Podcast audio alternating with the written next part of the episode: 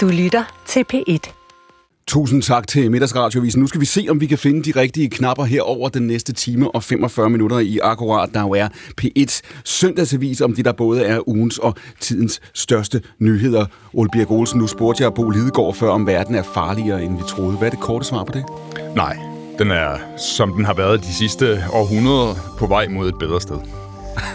også, også nu, det står du fast på. Jamen, der er der altid udsving, hvor tingene går dårligt, øh, dårligere, end de gjorde for et år siden. Men den lange trend er jo, at vi går mod et bedre og bedre sted. Sigrid Friis for det radikale, er du enig? Jeg tror også, vi kan komme et bedre sted hen, men jeg oplever også en ret stor grad af både frygt, mismod, krig og konflikt lige her, hvor vi står nu i verdenshistorien. Som altså ikke bare i studiet, men i det Nej. hele taget. Det er jo ikke Ja. kun her, nej. Og det er stærkere nu, også for din generation, altså i forhold til, hvordan du så på verden for hvad, fem år siden? Ja, jeg synes, der er nogle øh, voldsomme begivenheder, ikke mindst både i kraft af krigen i Ukraine, af øh, Israel og Gaza-situationen, hvor mennesker jo sætter livet på spil. Øh, og det kan godt være, at der altid til alle tider har været en vis grad af konflikt, men jeg oplever det som meget nærværende og meget bekymrende lige der, hvor vi står nu. Men jeg tror også, der er håb for bedre tider. Det siger Sigrid Friis. Hun er kandidat til Europaparlamentet for de radikale. Bo Lidegaard, som I hørte før, arbejder for det, der hedder Kaja. Han er jo forhåndværende diplomat, chefredaktør og for altid historiker, ikke? Men det, det, det, det bliver man ved med at være, Det ikke? bliver man ved med at være, både, både når man ser tilbage, og når man skal frem. Men jeg jo altså også, som I hørte før, med med Folketinget for Liberal Alliance, Ole Birk Olesen, og så Martin Henriksen. Og hvordan jeg bør præsentere Martin, det vender vi tilbage til om lidt. Undervejs i de næste to timer, der skal I også møde Christian Mauritsen. Han er international analytiker fra Berlingske. Med ham skal vi i time 1, og i øvrigt også i starten af time 2 tale om den sikkerhedspolitiske dagsorden, ikke mindst i Mellemøsten, hvor der skal hilse sig nok at diskutere. Og i time 2 får vi også profe- øh, besøg af professor og centerleder Sine Normand fra Aarhus Universitet, hvor vi skal tale om natur og biodiversitet. En dagsorden, der jo indimellem fylder ofte af alle de gale grunde. Det er direkte frem til klokken 14. Nyhedsmagasinet Akkurat. Mit navn er Clemen Kærsgaard, og dette er P1.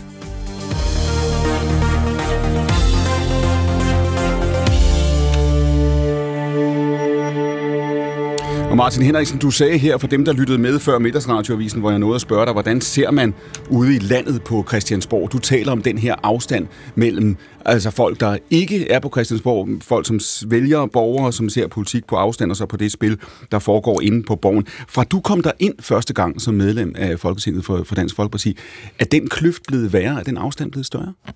Det, det er mit indtryk, at øh, den er det. Den har nok altid været der i en eller anden forstand, men mit indtryk er, at den er blevet, øh, blevet større. Det synes jeg også, man kan se ved, at der for eksempel er færre og færre, der stemmer til folketingsvalg, og ud af dem, der stemmer, der er der også flere, der går ned og afleverer en øh, blank øh, stemmeseddel. Jeg har også prøvet at være valgtilforordnet flere gange, også når man taler med folk, så er der mange, der har den opfattelse, uanset om det sådan er, er de blå eller de røde, så er det sådan lidt øh, et fedt. Det gør ikke den store forskel ude i, øh, i virkelighedens verden. Og det er jo trist, at det er sådan, men det er det indtryk, som mange mennesker har efter min opfattelse. Og, og når du så taler med folk, og når du her overvejer, at vi skal tale om det om lidt, øh, vel også din egen fremtid i politik, ikke? Øh, jo, men det taler jeg så tit om. Det er rigtigt, det gør jeg da. Det gør du. Så hvad, hvad, hvad, er, hvad, er så dit, hvad er så dit projekt, når folk siger til dig, vi kan ikke se forskel på rød og blå, vi synes, politik er gået i stykker. Siger du så til dem, at de har ret, eller siger du til dem, at de tager fejl? Og jeg synes, de har ret. Altså, der, men du kan jo også godt se, hvis du kigger på mange af topledelserne i partierne, så er det jo langt hen ad vejen styret af mennesker, som har været i politik øh, stort set hele deres liv. I nogle tilfælde har de været i politik, siden de var børn. Øh, og det er jo klart, det giver jo en, det giver jo en skævvridning. Øh, det er jo klart, hvis du også kun havde håndværker til at styre øh, partierne inde på Christiansborg, så ville det også give en, en skævvridning. Så vil man også have sådan en ensporet syn på det. Der vil måske være flere kalenderpiger på Christiansborg gange, hvilket selvfølgelig altid, kan man sige, er opmuntrende, ikke? Bidrag til Der det er, humør. der er et valgløfte lige der, Martin. Ja, men det tør jeg godt stå på mål for. Alright. Uh, hvad hedder det? Men, men det vil jo også give en, en indsporing. Så det, jeg, jeg sådan set efterlyser, det er, at der er en, en... Altså, og det er selvfølgelig utroligt, at jeg skal sige det, men der er en større diversitet og mangfoldighed.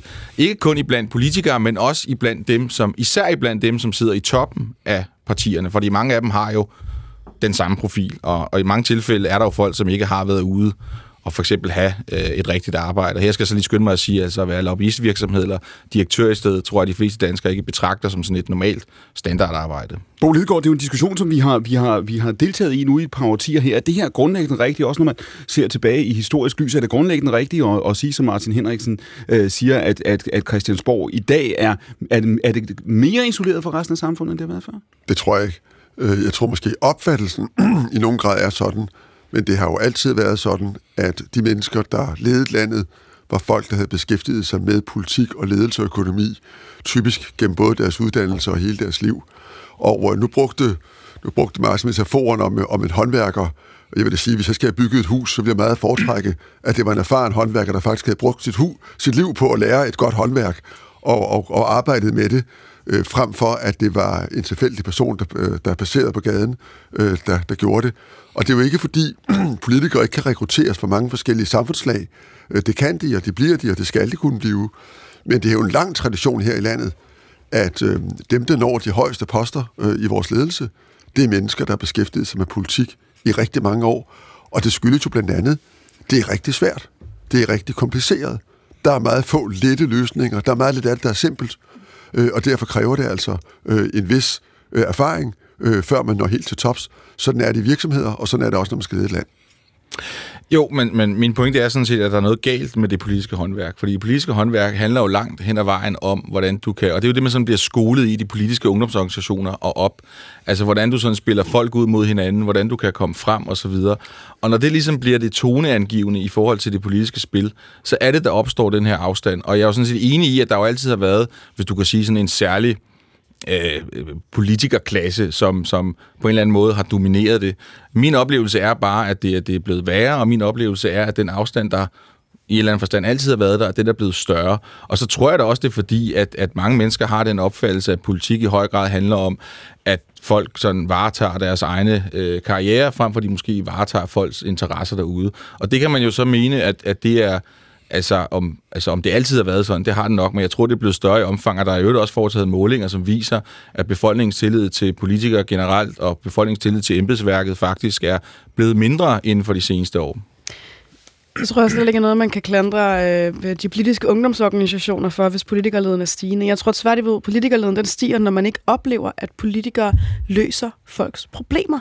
Altså den her kæmpe kløft, der opstår, når øh, vi taler om klimakrise, eller vi taler om ulighed, eller vi taler om flygtninge, eller vi taler om øh, krige og konflikter rundt omkring i verden, og folk oplever, at politik ikke giver svarene. Altså at det kun bliver et spørgsmål om altid at, øh, at virle rundt i problemerne, uden faktisk at tage fat og lave de store løsninger. Jeg tror, der er mange, der er skuffet, ikke mindst i løset af, at vi fik den øh, midterregering, som har som sit store projekt at løse alle samfundets store kriser, men som ikke kan levere. Så bliver det sådan nogle øh, småtterier eller afskaffe en helligdag, øh, i stedet for faktisk at tage fat om problemets rod. Og det tror jeg er den største kilde til politikerlede på tværs af hele det politiske spektrum, om man er rød eller blå eller midt imellem. Men det synes jeg er en god pointe. Men, men, men grunden til, at vi vil have fået den regering, som vi har fået, det er jo fordi, der er nogle toppolitikere, som går med op, mere op i posterne, de har kunne få, ministerposterne, som de kunne få, i stedet for at gå op i, hvilken politik, der kan føres. Så jeg synes sådan set, du har en pointe, det du siger. Men det afspejler jo netop det problem, som jeg forsøger at skitsere her. At politik meget handler om, altså det svære, altså netop det her spil, som jeg tror, folk er trætte af, men som mange er gode til at spille. Og så tror jeg også, det handler om, at, øh, at netop den regering, du så, hvordan Venstre de markerede, at de ikke vil støtte, men så lige pludselig så støtter de. Og det er jo fordi, det tror jeg, der ikke er nogen stor hemmelighed. Der var nogen, der gik mere op i posterne, end de gik op i, hvilken politik de førte, og hvilken stab, hvem der var statsminister. Men så tror jeg, der er noget, som vi også måske kommer til at overse, når vi altid kigger på, hvem sidder i partitoppen, eller hvem træffer de store beslutninger. Og det handler også om, hvem engagerer sig. Og hvorfor er det sådan, at langt de fleste partier oplever faldende øh, medlemstilslutning? Hvorfor er det sådan, at så få borgere har lyst til at tage skridt skridtet og melde sig ind i en partiorganisation og være med til at forme ikke bare en organisation, men jo også en, en politik? Øh, der tror jeg virkelig også, at man kunne bygge noget bro, men vi står jo igen på tværs af det politiske spektrum med lidt den samme opgave foran os. Ikke? Ole Birk Olsen? Jamen altså, det som Martin Henriksen beskriver er et, en kendt og langvarig ting i politik, ligesom i så mange andre fag, at dem, der dedikerer sig til faget, Øh, det er dem, der ender med at være i faget. Altså, det er jo heller ikke dem, der begynder til fodbold som 18-årige, som øh, spiller for FCK eller for landsholdet. Det er dem, der startede, da de var øh, 8 og har dedikeret sig til det. Og sådan er det også i politik, sådan er det også i ledelse i erhvervslivet, og, så, og sådan er det også for tømmer og alle mulige andre fag, journalister.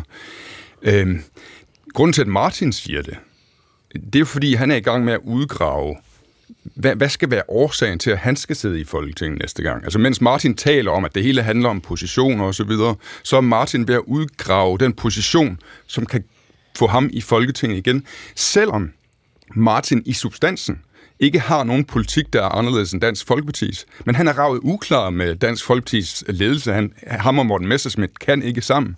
Og derfor, selvom Dansk Folkeparti står for alt det, som Martin også står for, så bliver Martin nødt til at lave et andet parti for at få en position til sig selv.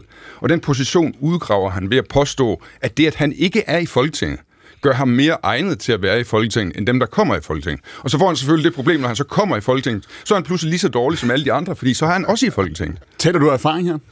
ja, men jeg har ikke gjort, jeg har ikke gjort det der. Øh, men, men altså, det er jo det, som øh, den, den type politiker... Martin kom jo i Folketinget allerede, da han var 25 eller sådan noget. Og så blev han så ikke genvalgt i 19, og så har han siddet i byrådet siden. Han er jo også fuldtidspolitiker. Men den der tale om, at der er en afstand mellem folk og politikere, er jo, er jo en, sådan, en, nærmest en løgnagtig påstand om, at Martin er en del af folket og ikke er politiker. Henrik? Et eller andet sted, så kommer du til at give mig ret i min pointe. Fordi den måde, du tænker på, det er jo sådan set det, jeg prøver på at forklare. Det er den måde, problemet. du tænker på, Martin. Du øh, kan bare ikke indrømme det. Øh, altså, hvis det vigtigste for mig... Altså, du sagde, at jeg var fuldtidspolitiker. Jeg, altså, jeg er sikkerhedsvagt. Så mit fuldtidsjob, det er at være sikkerhedsvagt. Det er sådan, jeg tjener... Efter 19. Men da du var 25 F- eller sådan noget, kom du i Folketinget. Jamen, du kom til at afslutte... Jamen, så gik jeg ud på folkeskolen. Fordi du ikke blev genvalgt. Og så kom jeg ud. Jamen, så er det nogle gange, stiller du op til ting, og så bliver du genvalgt, og så bliver, og så bliver, og så bliver du ikke genvalgt. Men min pointe var sådan set, at politikere tænker meget på den måde, som du viser her. Altså, du har sådan set bekræftet min pointe. Nej, det passer. Hvis det, jo, jo, det har du sådan set. Nej, det har jeg ikke. Hvis det er øh, og du har øvet dig hjemmefra, kan jeg godt høre, det var en fin tale. Heller ikke. Uh, men, men, uh, men, vil du have ordet igen, så tager jeg det bag. Nej, men altså, Martin, du, du, det, det er fint nok. Hvis, hvis, hvis, men det er fint nok, så vil jeg, så, så vil jeg bare sige, hvis det vigtigste for mig var at være i Folketinget, mm så har jeg jo... Altså, hvis jeg var sådan den typiske levebrødspolitiker, ikke? Mm. Hvis, jeg, hvis mit forsøg var at være levebrødspolitiker, så må jeg jo være verdens dårligste levebrødspolitiker, ikke? Og jeg synes faktisk, at danskerne fortjener dårlige levebrødspolitikere. Jeg synes faktisk, at danskerne fortjener folk, som ikke kun gør, hvad der sådan tjener dem selv. Fordi hvis det vigtigste for mig var at være i Folketinget, så var jeg da blevet i Dansk Folkeparti. Jeg havde da en god folketingskreds. Jeg havde da poster i det gamle parti. Så kunne jeg da være blevet der, eller jeg kunne have gjort som så mange andre, og søgt over til Danmarksdemokraterne. Jeg ved ikke, om de ville have mig, men det kunne jeg jo have gjort. Når jeg vil melde mig ind i et parti, som på det tidspunkt også lå vel dybest set under spærregrænsen, eller lige omkring spærregrænsen. Så de beslutninger, jeg har truffet, har ikke noget, der har fremmet min egen karriere. Jeg har truffet de beslutninger, fordi der er noget, jeg brænder for, og ikke fordi jeg vil være ligesom alle de andre, ligesom dig, Ole Birke Olsen. Men et enkelt spørgsmål, Martin. Hvordan adskiller, det, hvordan adskiller du, du dig politisk for det dansk folkeparti, der sidder i Folketinget i dag?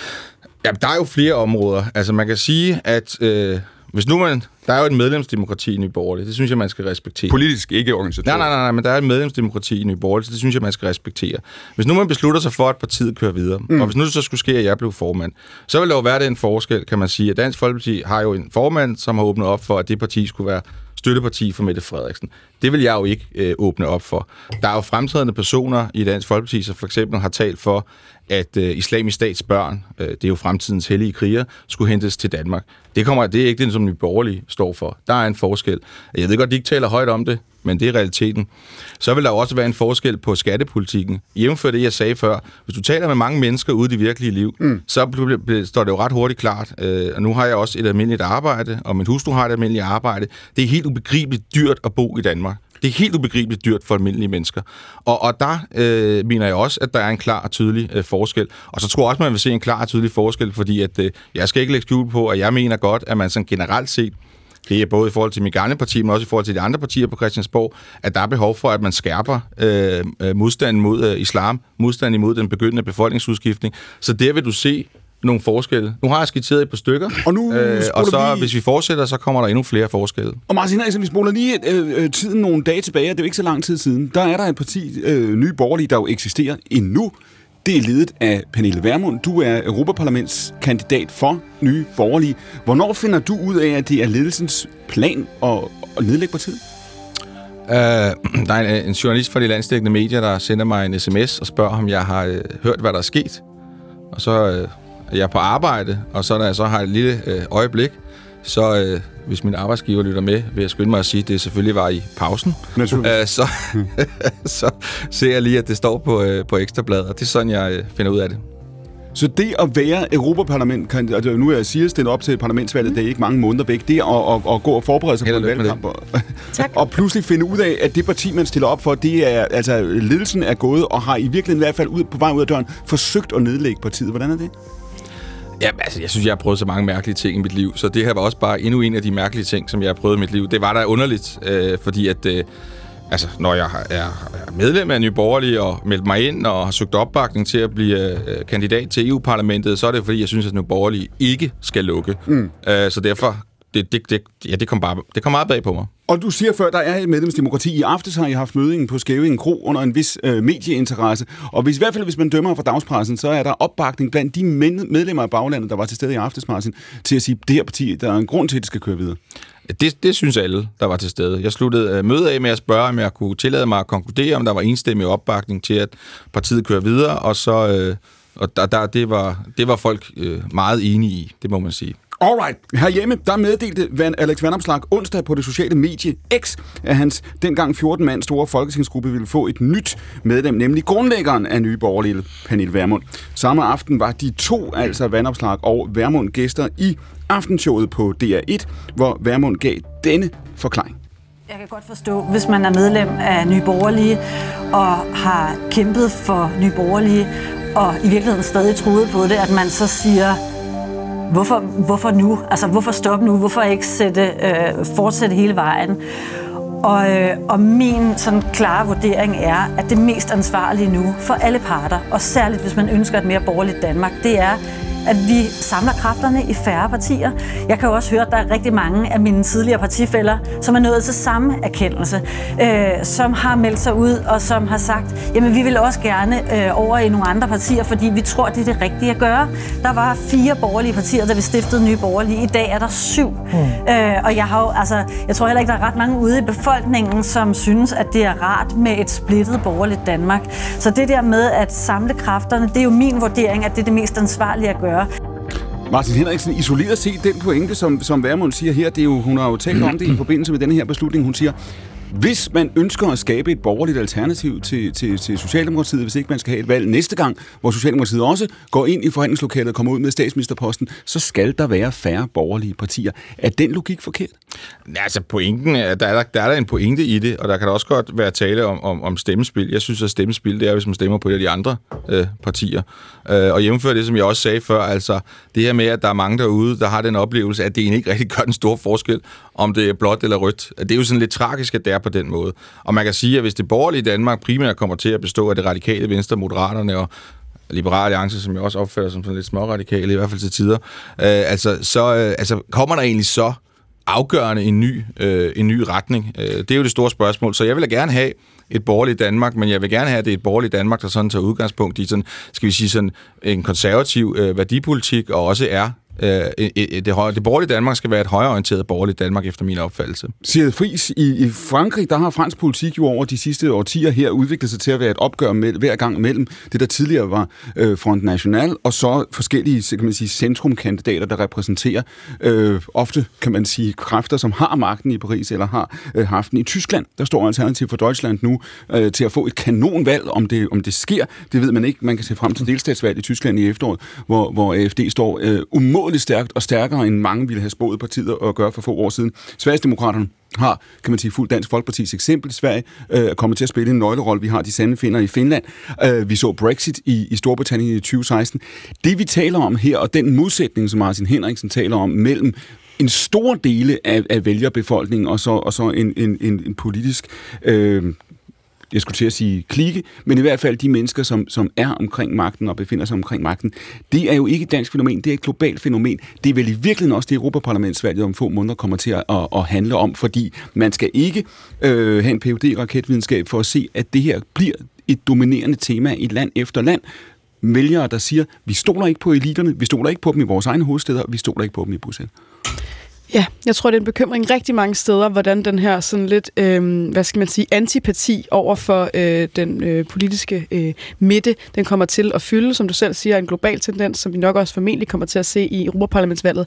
Jeg tror, jeg vil gå tilbage til at sige, at det vigtigste svar, man kan give politisk, må stadigvæk være, at politik handler om at skabe nogle forandringer, det handler om at levere løsningerne. Og når der er en mistillid hos befolkningen, så er øh, forklaringen på det, at øh, dem, der har siddet på magten indtil nu, dem, der øh, måske i høj grad stadigvæk sidder der i dag, dag faktisk ikke har formået at håndtere de store spørgsmål. Når vi spørger folk, hvad synes du er øh, de største øh, udfordringer, som øh, vi står overfor, så er klima helt i top, sikkerhed og forsvar er øh, helt i top. Så det er jo ikke fordi, at øh, der, der ikke er store opgaver at gå til, men vi har ikke formået at løse dem. Så jeg tror, der er brug for noget andet. Jeg tror, der er brug for både en ny generation af politikere, jeg tror også, der er brug for en ny måde at øh, tænke politik på, for vi kan bare se, at øh, den plan, vi har kørt med øh, indtil nu, den har ikke leveret de politiske løsninger på de problemer, som folk står overfor. Apropos øh, præcis det, du siger nu, ikke? Hvorvidt politikerne er i stand til at, at give, give løsninger på det her, hvor store forandringer vi står for. Bo Lidegaard, for nylig hørte jeg dig på en konference, hvor du sagde øh, sætningen til de forsamlede i salen, at os, der var der, vi ville komme til at se større forandringer de næste 10 år, end nogen af os havde set i vores levetid. Det tror jeg er rigtigt. Og så holdt du en... Det var også dig, der sagde det, kan man sige. Øh, så, hold, så holdt du en, en, en pause, og øh, mens øh, ordene sank ind, og der tænkte jeg, at jeg er ikke sikker på, at du ville have sagt det for, for, for fire år siden, og jeg ved, at det var ikke blevet... Det havde ikke lyttet for fire år siden, som det lyder nu. Altså, det her, det her program har kørt lidt over et år nu. Vi ser hver uge folk fra venstrefløjen og højrefløjen, øh, som er uenige om alt muligt andet, der kommer ind og taler om det her. Siger, jeg har lige talt om det. Martin taler for så vidt også om det. Altså, at der er nogle kæmpe forandringer, og der er mange steder i vælgerhavet en fornemmelse af, at den måde, vi er vant til at gøre tingene på, den kommer ikke til at slå til.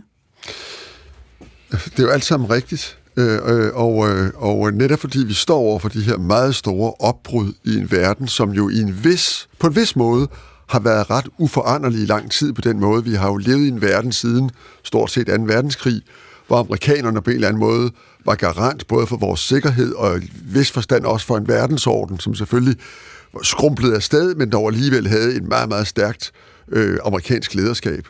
Øhm, og i sidste ende øh, også en amerikansk evne til at sætte sig igennem, både militært, økonomisk øh, og på anden vis, politisk, strategisk. Og der, der oplever vi jo nu, at sådan ser verden ikke længere ud, og den kommer til at se endnu mindre sådan ud fremover. Og lige aktuelt har vi jo krige. Øh, vi har en fare for, at de også bliver mere voldsomme i Mellemøsten, når de breder sig. Øh, øh, Covid viste os noget om, hvor, hvor dybt afhængige vi er af hinandens øh, forsyningskæder, øh, men også, at det kan vi på ingen måde være sikre på, øh, at de er stabile. Øh, vi har et Rusland, som er skåret ud i forhold til, øh, hvor mange håbede og troede, de var på vej hen, mm. øh, og så videre, og så videre. Og så har vi en klimakrise og en biodiversitetskrise, som er sådan nogle kriser, der er besværlige, fordi de kræver, at vi alle sammen gør noget anderledes, men de øh, er meget svært for os at blive enige om præcis hvad, og der er ingen, der kan løse det selv. Der er ikke nogen. Vi kan ikke bare i Danmark løse det. EU kan ikke løse det alene. Men omvendt kan det heller ikke løses, uden vi er med. Så det er nogle meget svære politiske beslutninger, vi står overfor. Og oven i købet har vi noget, og det tror jeg også at allerede, vi har hørt lidt i debatten, at, at der tales hele, hele tiden om det her med, at vælgerne har en opfattelse af, mm. og det er opfattelsen derude. Og det hænger jo også sammen med, at måden, vi debatterer på, måden, vi taler med hinanden på, jo i dag er i høj grad på sociale medier, som er bygget til at skabe modsætninger og mistillid, og som jo i meget vid udstrækning også bruges bevidst af kræfter, som ikke vil demokratiet det godt, til netop at få folk til at sige også, som Martin Henriksen siger, mm. at det er nogle eliter, der sidder op et magt, og de ikke tænker på sig selv. Og der sidder jo nogle meget, meget effektive trolde, øh, og det lyder sådan, sådan suspekt, som om, at det er noget mærkeligt noget, men sagen er jo den, at disse medieplatforme, ved vi jo i dag, i meget, meget høj grad medvirker til at skabe denne opfattelse af, at politikere egentlig bare vil male deres egen kage, og de, de i nogen grad kabrer den politiske samtale, og de den demokratiske uenighed, som jo er demokratiets øh, grundlag. Men, øh, men kan der være tale om, fordi Bo, når du, når, du, når du starter med at sige, at vi har levet i en verden, hvor vi har været vant til, at der har været en form for ledelse, der har været nogen hjemme, det har været øh, USA, som vi ikke altid har været enige med, men dog på en eller anden måde har givet en anden form for øh, struktur på tingene. Du nævner også øh, biodiversitet, ikke? naturspørgsmålet, det vender vi tilbage til i, i, øh, i time 2, øh, og der er ikke længe til. Når du beskriver den tid på den måde, man talte i 90'erne om, der var nogen, der sagde, at vi havde været på en holiday from history. Ikke? Altså, at 90'erne havde været et årti, hvor vi forestillede os, at problemerne var, var væk. Jeg tænker, at det vi vel i virkeligheden, det spørgsmål, vi skal stille de sidste fem år, er ikke, hvorvidt vi er ved at ryge tilbage til den kolde krig, som, hvor, hvor, hvor, hvor du, kan man sige, også gik ind og, og læste og formede din karriere osv., men om vi er på vej endnu længere tilbage. Altså, skal vi tilbage og læse op på, hvordan Europa så ud i, øh, i starten af det 20. århundrede i virkeligheden, og endnu længere tilbage, for at forstå en verden, der er har den karakter af magtpolitik nu, og ikke med to samlende aktører, men med et langt mere spillet billede. Altså, man skal altid gå tilbage og kigge, fordi det kan man blive klogere af. Men man skal ikke tro, at fremtiden bliver et spejlbillede af fortiden. Sådan, sådan virker det ikke. Vi er selv med til at forme vores fremtid, men jeg tror, du har ret i, at det bliver med nogle helt andre aktører. Men altså, nu har vi slet ikke talt om teknologi, kunstig intelligens og den slags ting. Så altså for antallet af forandringer mm. på samme tid er så stort, så det er det, der får mig til at sige, tempoet i, i den samlede forandringsproces overstiger, hvad nogen af os nogensinde har oplevet før. Og, det skal, det, og i den situation er det så utrolig vigtigt, at vi både her i vores eget lille land og i det Europa, som jo i virkeligheden også er blevet meget mindre i forhold til resten af verden, at vi har tillid til, den samtale, vi fører med hinanden. Martin Henriksen, kunne det her, som, som Paul Lidegaard beskriver, kunne det ikke være forklaringen på, at vi lever i den tid, vi gør? Kunne det ikke være forklaringen på, at vi står så langt fra hinanden? Også den øh, frygt, den nervøsitet, det, det mismod, som jeg tror, øh, siger talte om før, øh, der præger mange mennesker, det er simpelthen fordi, vi står over for forandringer, hvor vi også kan se, at selv de mennesker, der burde kunne overskue det, kan ikke. Det kan da selvfølgelig godt øh, være en, øh, en pointe i. Selvfølgelig kan der være en pointe i det. Altså, der sker jo mange ting ude i verden, og det er jo også, altså nyhedsstrømmen kommer jo fra alle mulige forskellige sider af, så folk bliver også bombarderet med alle mulige informationer og input, så det vil jeg da ikke underkende, det kan der selvfølgelig være en, øh, en pointe i, men, men jeg tror ikke, at man skal sige, øh, det ved jeg ikke, om det var det, du sagde på, men det lyder lidt sådan i mine ører, at, at fordi man sådan er imod kan man sige, den politiske elite, så er man sådan, eller imod magthaverne, eller synes, de ikke gør tingene godt nok, og så er man sådan inde på en antidemokratisk kurs eller et eller andet. Altså, jeg, jeg er med på, at, vi, at sociale medier og så videre øh, skærper øh, debatten, hvis man kan sige det på den måde. Men, men det, at folk får lov til at komme til udtryk, og nogle udtrykker sig lidt skarpt, og nogle gange udtrykker folk sig også på en måde, som jeg ikke selv vil gøre, fordi det bliver personligt, og man taler måske lidt grimt om andre, og det skal man lade være med. Men ikke desto mindre, så må man også, selvom det ikke altid bliver udtryk på en altid på en lige så elegant måde, som det måske burde, så er det jo stadigvæk udtryk for, at mange af de ting, der foregår, altså det, det er fordi, der er en bekymring, som sådan set kan være ægte nok, men måske kommer til udtryk på en måde, som kan være lidt voldsom for, nu siger jeg det igen, for, for System Danmark, men, eller for, men, for sagsbehandleren, eller et eller andet. Ikke? Det, nej, det, det, den pointe, jeg, jeg, jeg ligesom synes er vigtigt her, det er, det er selvfølgelig vores allesammens ret og, og være uenig med de mennesker, der sidder på magten og, og, og ville noget andet. Og, Jamen, det siger jeg heller ikke, du ikke mener. At, men, men det, det siger sig selv. Men det er mere det, når man angriber ikke den politik, der fører til de holdninger, der ligger til grund for den, men systemet, og lader som om, at det, at man selv er uenig, gør, gør det er man, fordi man er tættere på folket. Altså, vi er jo alle sammen lige tæt på folket, vi er alle sammen en del af det, og det der med, at nogen er mere tættere på, fordi de ikke sidder i Folketinget, eller sådan er det ikke. Men man kan være uenig med dem, og det er jo fuldstændig legitimt. Men så må man jo diskutere det politiske, ja. og ikke beskylde folk for at være noget, som, som man altid kalder systemet, eller eliten, eller hvad det ja. nu er. Og som, som Ole var også inde på, i samme øjeblik, du selv bliver valgt ind i Folketinget igen, så er du selv en del af den elite. Så... Ja, jamen, jeg har også tidligere været en del af ja, eliten. Det er ikke tid om grænseløst, og det moder jeg mig meget over.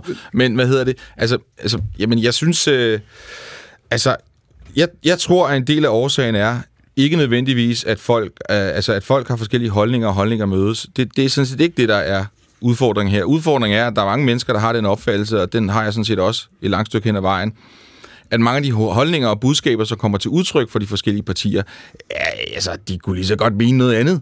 Fordi det er sådan set ikke holdningerne, der er det bærende. Det bærende er at komme ind, for eksempel i en regering, jævnfør den regering, som vi har nu. Der er der mange, der har det indtryk. Det har jeg også selv, at når for eksempel Venstre er gået ind i regering, så er det ikke, fordi de mener noget så specielt siger... holdningsmæssigt med det. De mener ikke noget holdningsmæssigt med det. De mener grundlæggende, at, at de skal være et magtparti, og derfor skal de ind og være der, hvor magten er, bare for at være der, og ikke fordi de nødvendigvis har et budskab, som de brænder ind med. Og det er det, folk synes, der er et problem efter, sådan som jeg oplever det, og også selv synes, Alright. at det egentlig ikke er holdninger, de står for, det er bare... Sydfris?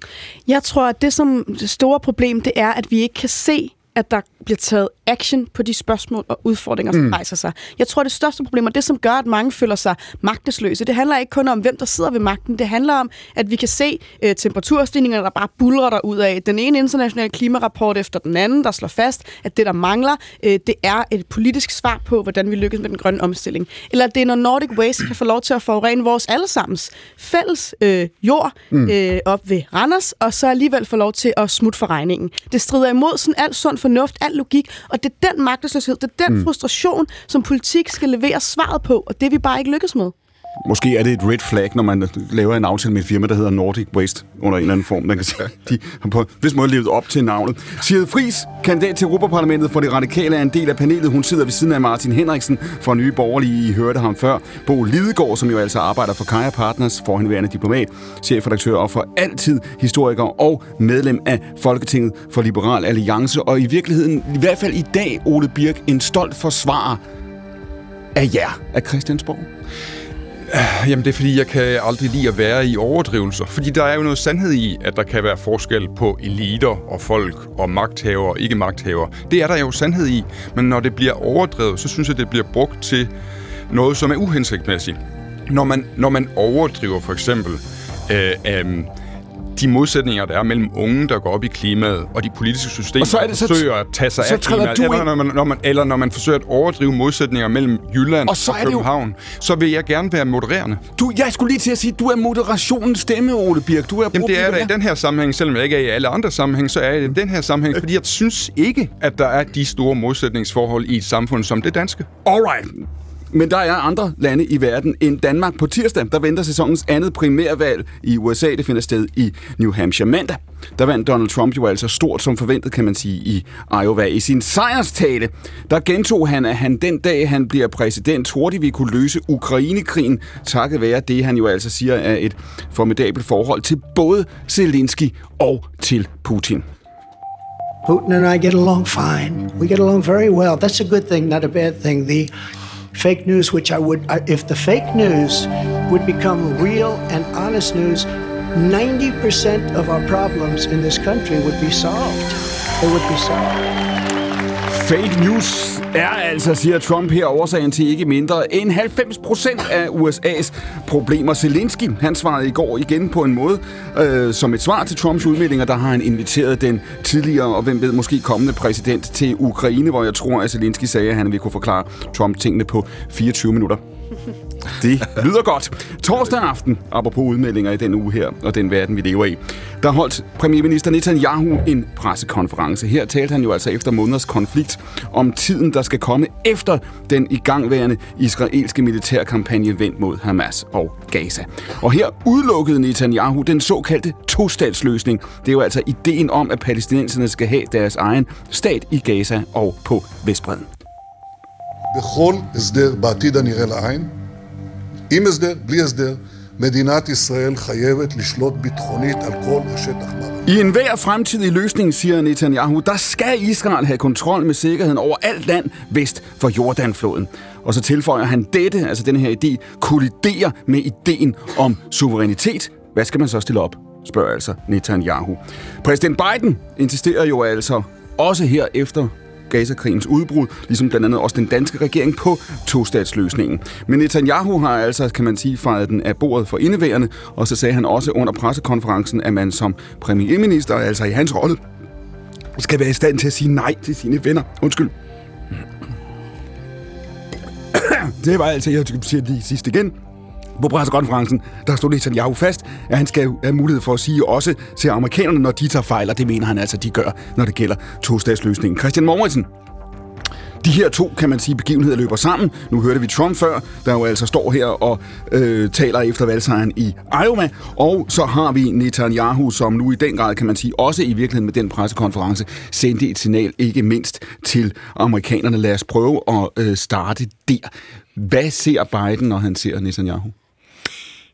Øh, Biden ser en, øh, en, øh, mange forskellige personer, fordi Biden har jo kendt Netanyahu igennem 35-40 år, og har haft et øh, meget øh, kompliceret forhold til, til øh, Netanyahu, både i kærlighedsforhold og et, ifølge ham selv i hvert fald, og et øh, noget mere fjendtligt forhold.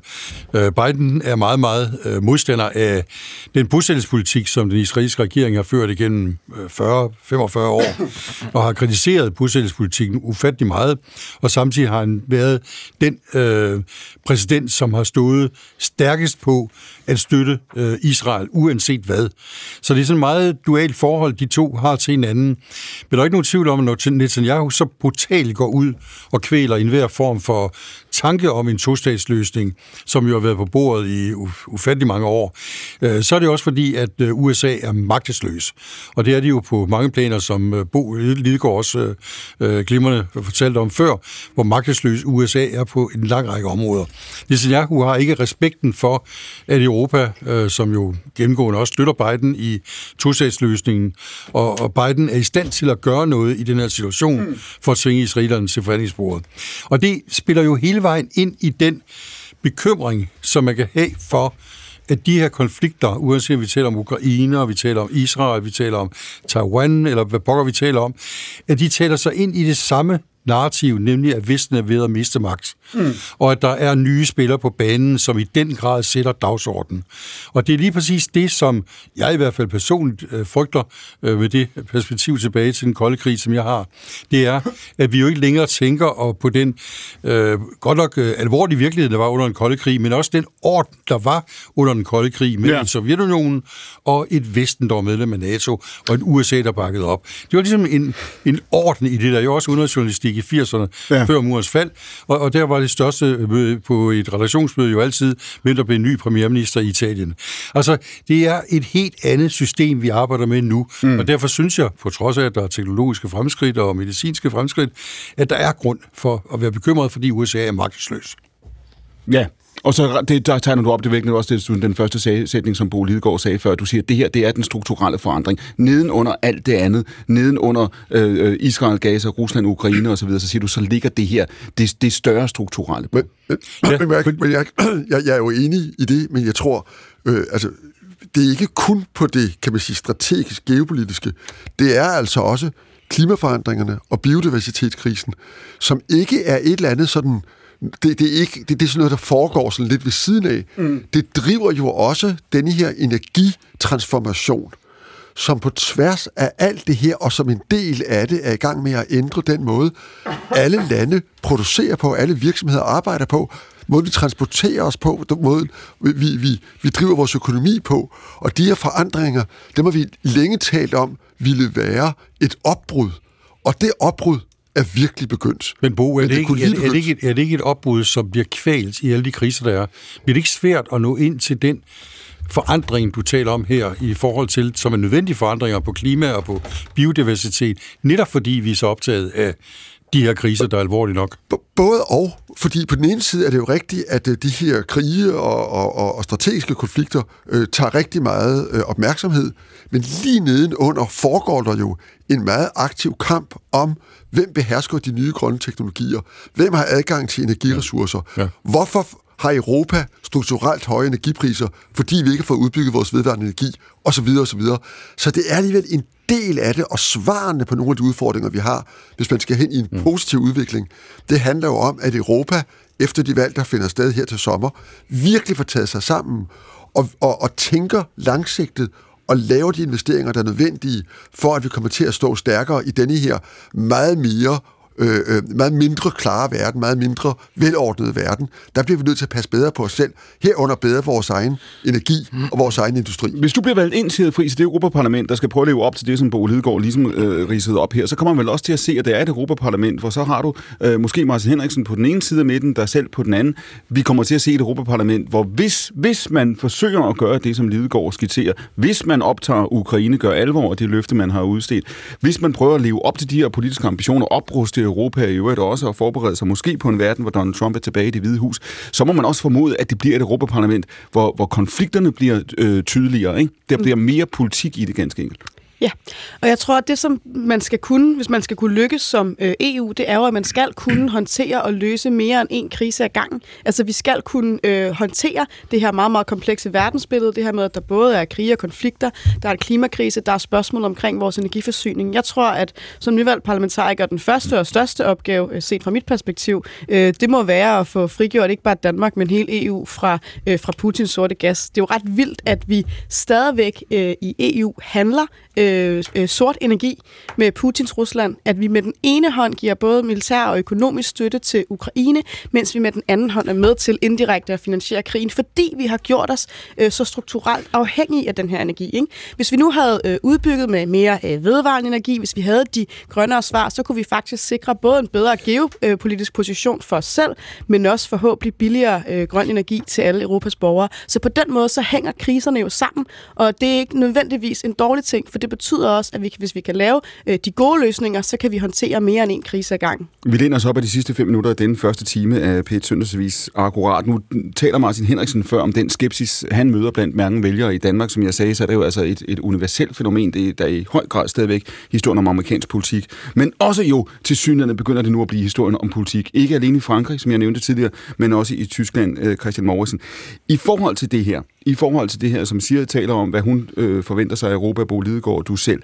Kunne man ikke sige, at der er et vindue nu, hvor Scholz, der stadigvæk har magten i Berlin og har noget tid foran sig, Macron, som stadigvæk har nogle år tilbage af øh, sin periode.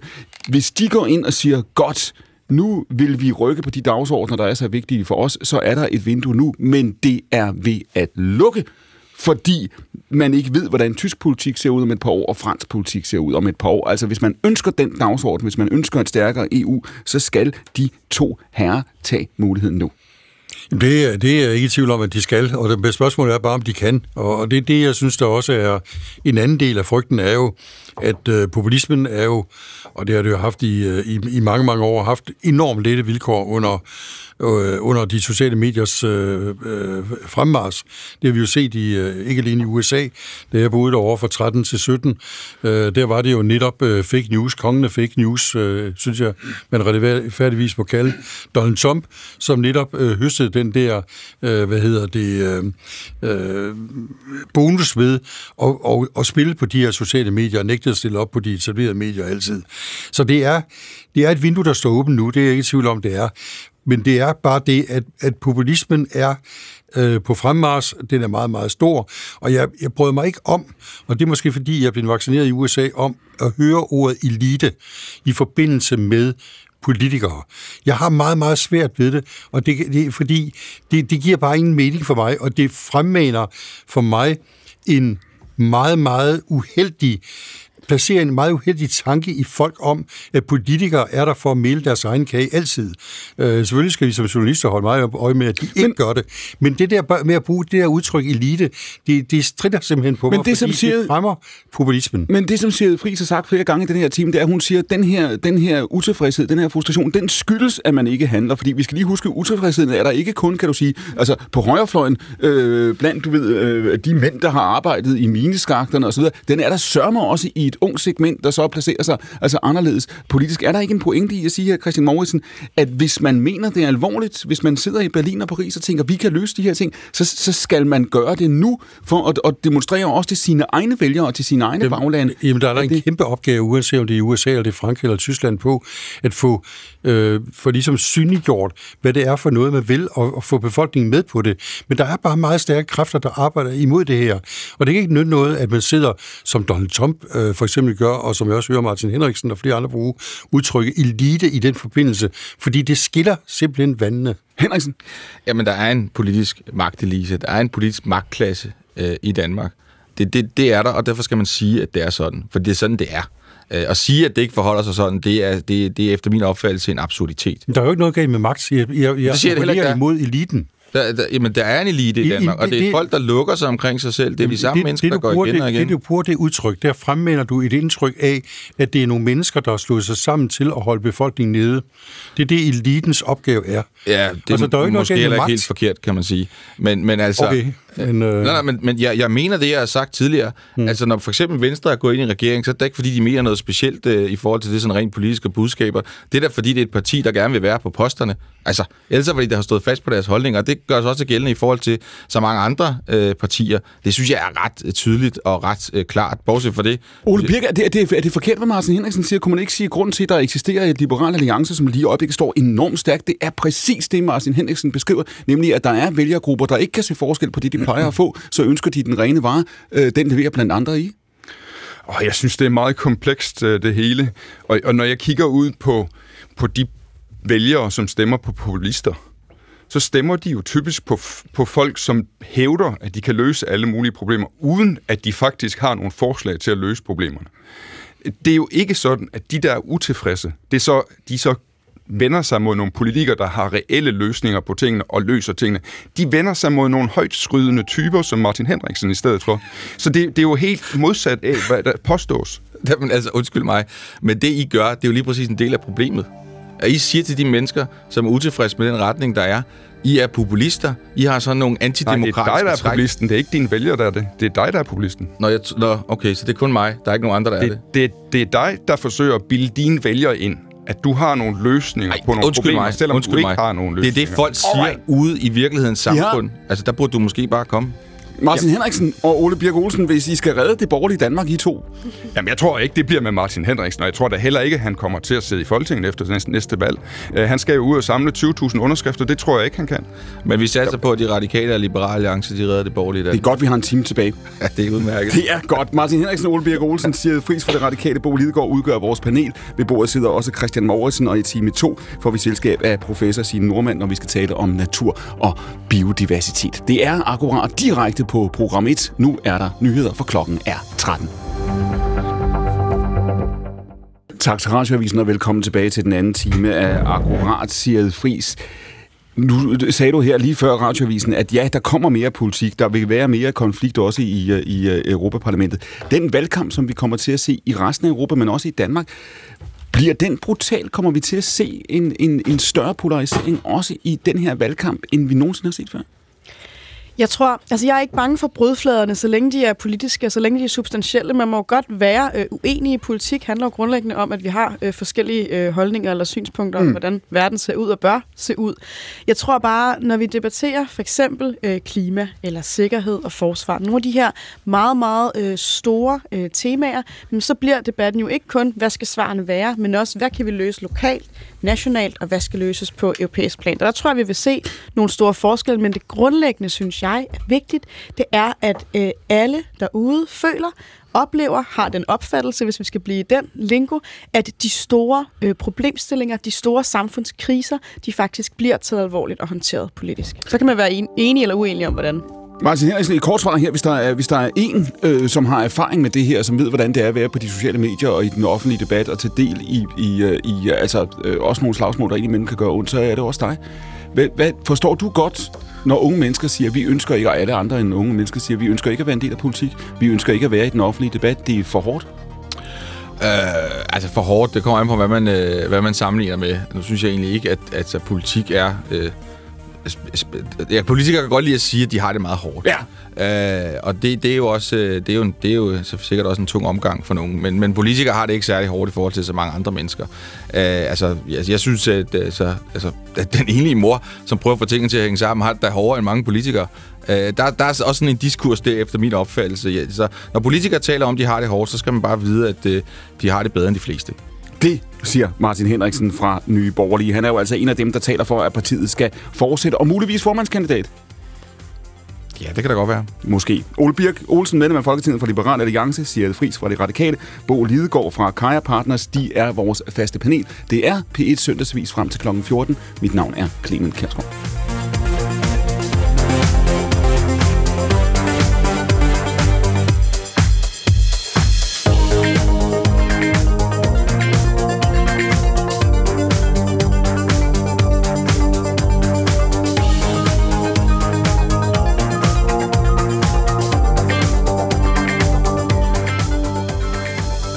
Nu vender vi os så tilbage til Mellemøsten, fordi der er, skal jeg hilse at sige, nok at diskutere.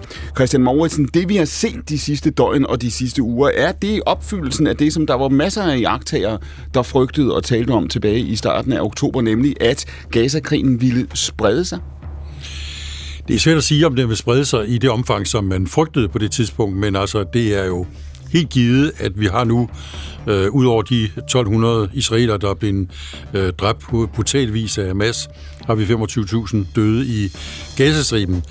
Og øh, vi ser, at Iran, som jo ligesom er, ligger sådan ret øh, centralt i det her øh, ved at styre en række proxygrupper rundt omkring i Mellemøsten, i Hezbollah, Libanon, øh, Houthierne delvist i øh, Yemen og specielt Hamas i øh, Gaza, de, øh, de, de stadigvæk ligger inden for de rammer, at de forsøger at øh, agere gennem de her proxyer og ikke selv involvere sig. Men, men der er bare tegn på, at det her det kan gå ind og blive øh, en meget farlig situation.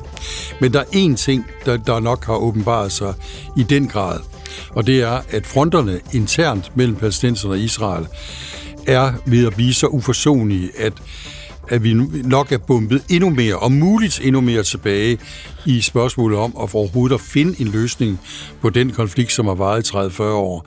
Og det er jo blandt andet med Netanyahus øh, ord i går om, at ja. Øh, tostatsløsningen er død, øh, en af de ting, som, som kan vække stor bekymring. Ja, og lad os lige tage fat i den, fordi da han indbyder til sin pressekonference, så er der dem, der vil sige, Christian Mauritsen, om det her, det er ikke nyt, det er det, han hele tiden har, har ment, og det har alle vist omvendt, kan man sige, at som jeg også sagde i, i time 1, et af hans signaler det, i den pressekonference, det var jo til USA.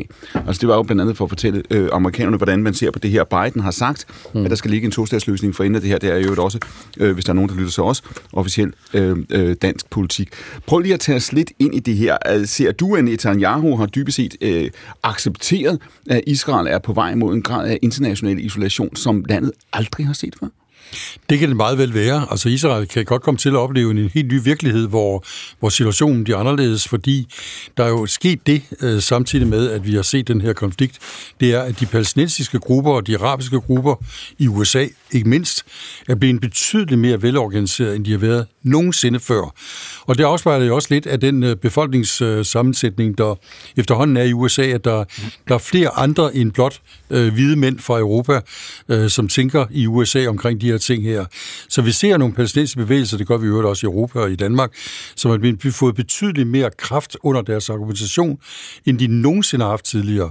Og det vil sige, at Biden, øh, bare en af dem, men også øh, europæiske politik, politikere, er nødt til at tage det ind i deres politiske overvejelser, at der er to parter i den her konflikt. Der er ikke kun Israel. Der er også øh, palæstinenser, der er øh, palæstinenser, som ønsker et Palæstina, et selvstændigt Palæstina. Og det har nok den her Gaza-krig i virkeligheden skærpet bevidstheden om, det er, at der er to parter. Mm. Og det er også derfor, vi ser så, at Netanyahu jo forsøger at, at knuse enhver form for drøm, amerikansk drøm, og øh, Lars Løkke Rasmussen også ude at sige det, drøm om, at vi er i stand til, efter den her konflikt, at gå tilbage og begynde at forhandle om en to-statsløsning. Den forsøger han at knuse nu. Der har lige været en stor demonstration vendt mod Netanyahu, og for dem, der kan huske tilbage til før øh, oktober, så var han jo presset. Øh, mm. Øh, tilbagevendte øh, demonstrationer. Der har været en dyb uenighed, konflikt i Israel over de sidste år omkring øh, deres domstole, ikke, som han har ønsket at, at, at, at reformere. Hvis det måtte komme til et valg, Christian Mauritsen, hvad det jo på den tidspunkt gøre i Israel, øh, og hvor israelerne fik mulighed for at stemme i en anden retning, hvilken retning ville det så gå? Fordi der er jo dem, der siger, at jamen, en, en stor del af befolkningen ønsker en anden linje end, end Netanyahus. Samtidig er det jo også helt tydeligt, du nævnte selv øh, tabstallet før, den igangværende gisselkrise stadigvæk har også forandret Israel. Altså, øh, hvor meget er det her Netanyahus linje, og hvor meget er det Israels? Ja, det er jo et godt spørgsmål, hvad der er det ene og det andet, men jeg er ikke i tvivl om, at øh, krigen, som den ser ud lige i øjeblikket, har stedkommet øh, en kraftig ekstremisme på, på begge øh, sider af både Israel og, og selvfølgelig blandt palæstinenserne også. At masser ikke blevet svækket på den måde, man tror, at de er blevet svækket. Øh, Netanyahu i sig selv er en historie for sig, fordi han jo i forvejen har de her korruptionsanklager vendt imod sig, og han ikke er synderligt populær. Mm. Men spørgsmålet er, om det er nok til øh, at øh, fjerne ham øh, ved øh, det næste valg i Israel. Men ekstremismen i, på, på de her, øh, i, i den her konflikt, er blevet styrket. Og det er jo det, man kan frygte, det er jo, at ekstremismen den på en eller anden måde får indirekte en betydning øh, på den fremtidige øh, proces for at forsøge at skabe nogle fredelige løsninger. Men Henriksen, du må kende. Ja, altså jeg synes, at man skal altså, sige, altså, der, der savner jeg jo, at Vesten siger klart og tydeligt, at, at en tostatsløsning er jo ikke en løsning. Altså, jøderne kan jo ikke øh, forhandle en fred med mennesker, som søger deres udslettelse. Det kan jo ikke lade sig gøre. Altså, jeg synes, det er bekymrende, at man ser flere og flere tendenser til, at der er så mange, der holder med palæstinenserne. Efter min opfattelse svarer lidt til, hvis man holder med tyskerne under 2. verdenskrig. Selvfølgelig var det også tragisk, når der var tyske civile offer under 2. verdenskrig, når de allierede de bom- bom- bombarderede. Det var det da. Men man skal ikke øh, lægge skjul på, at, at dybest set, så bekæmpede de allierede jo en, en, en grundlæggende ondskab. Og den, øh, det had, der er mod jøder i det palæstinensiske samfund, det er også udtryk for en grundlæggende ondskab. Og det bliver man simpelthen nødt til at gå op imod. Og hvis man får en tostatsløsning, hvor der kommer en palæstinensisk stat, så bliver det formentlig en terrorstat på linje med Iran. Øh, det er det, man ser ind i. Og det kan man lige så godt være ærlig at sige. Den der idé om, at man sådan kan forhandle en eller anden fredelig løsning på plads, det er en utopi. Og efter min opfattelse har det været det alle dage. Og det er det, fordi det ligger så dybt, dybt i det palæstinensiske samfund, også i det palæstinensiske samfund i Danmark. Et intenst had til jøder, og sådan set også til andre mennesker. Og så længe man ikke klart og tydeligt fra vestens side i tale sætter det som det alt overskyggende problem, så, øh, jamen, så vil Vesten stadigvæk øh, være en svag spiller internationalt, fordi man ikke tør at sige tingene klart og tydeligt, og det er jo indlysende rigtigt, at hadet til jøder er, det er problemet. Selvfris. Jeg synes, den uforsonlighed og den sådan, altså ekstreme polarisering, som præger debatten, er jo både den, som Christian Mortensen så fremragende øh, sætter ord på, og også den, som du desværre demonstrerer her, Martin Henriksen. Og det er jo lige præcis det, der gør det så svært at nå frem til et sted, hvor vi faktisk kan forhandle om fredelige og varige løsninger. Jeg tror, at jeg, jeg, synes, jeg synes bare, det er dybt bekymring, at vi også i Danmark øh, trækker spor ud af, om man så holder med det ene eller holder med det andet hold. Der må være nogle grundlæggende øh, principper omkring menneskerettigheder, omkring retten til at leve i fred og fordragelighed, som gælder uanset om du er jøde eller om du er palæstinenser, er om du vokset op side på den, om du er vokset op på den ene eller den anden side af en mur. Altså, der må være nogle principper, som er større end det, og som er større end hvad for et hold, man holder med.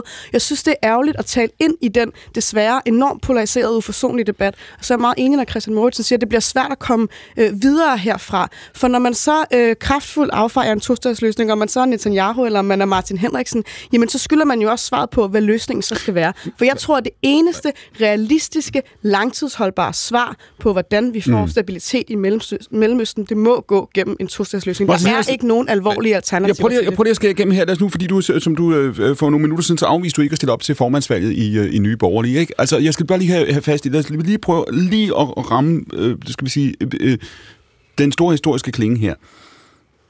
For nogle år siden, jeg tror det var 2007, der går dit gamle parti, Dansk Folkeparti, ud og siger, at Irakkrigen var en fejl. Ikke? Det var, øh, Hvad for en? Irakkrigen Ja. var en fejl. Øhm, og, og det som den linje, I slog ind på på det tidspunkt, var en linje, hvor I sagde, vi skal ikke gøre os forhåbninger om at demokratisere øh, Mellemøsten. Ikke? Altså, de, nej. I lavede en læsning af Dan- Danmarks Sikkerhed, som havde en anden karakter. Hvordan ser du det her på sigt? Altså, hvis du bliver partileder, er du en, der siger, at vi skal stå last og bræst med Israel, vi skal vælge side i den konflikt, det er også vores kamp, eller er du en, der siger, hør lige her, vi har intet at gøre i Mellemøsten, vi skal ud af Mellemøsten, vi skal lukke døren til Mellemøsten, hvis vi kan. Vi skal stå last og bræst øh, med Israel. Det er helt klart øh, min linje, og det er sådan Hvor, set... hvorfor egentlig? Men fordi så kommer mit næste spørgsmål. Mm. Det trækker os vel ind. Altså i det øjeblik, at du har sagt det, i det øjeblik, at du vil sige, at en dansk mm. regering skal vælge side osv., så, så har du vel gjort os til part. Det behøver vi vel ikke være? Nej, det behøver man ikke at være. Øh, Der er mange situationer her i livet, hvor du så at sige bare kan sige, det holder jeg mig øh, ude af. Mm. Men der er også situationer, hvor du bliver nødt til at gå ind. Altså, jeg skal ikke lidt på. Jeg synes for eksempel, at invasionen af Afghanistan, den var rigtig. Jeg synes, den måde, som Vesten trak sig ud på, den var forkert.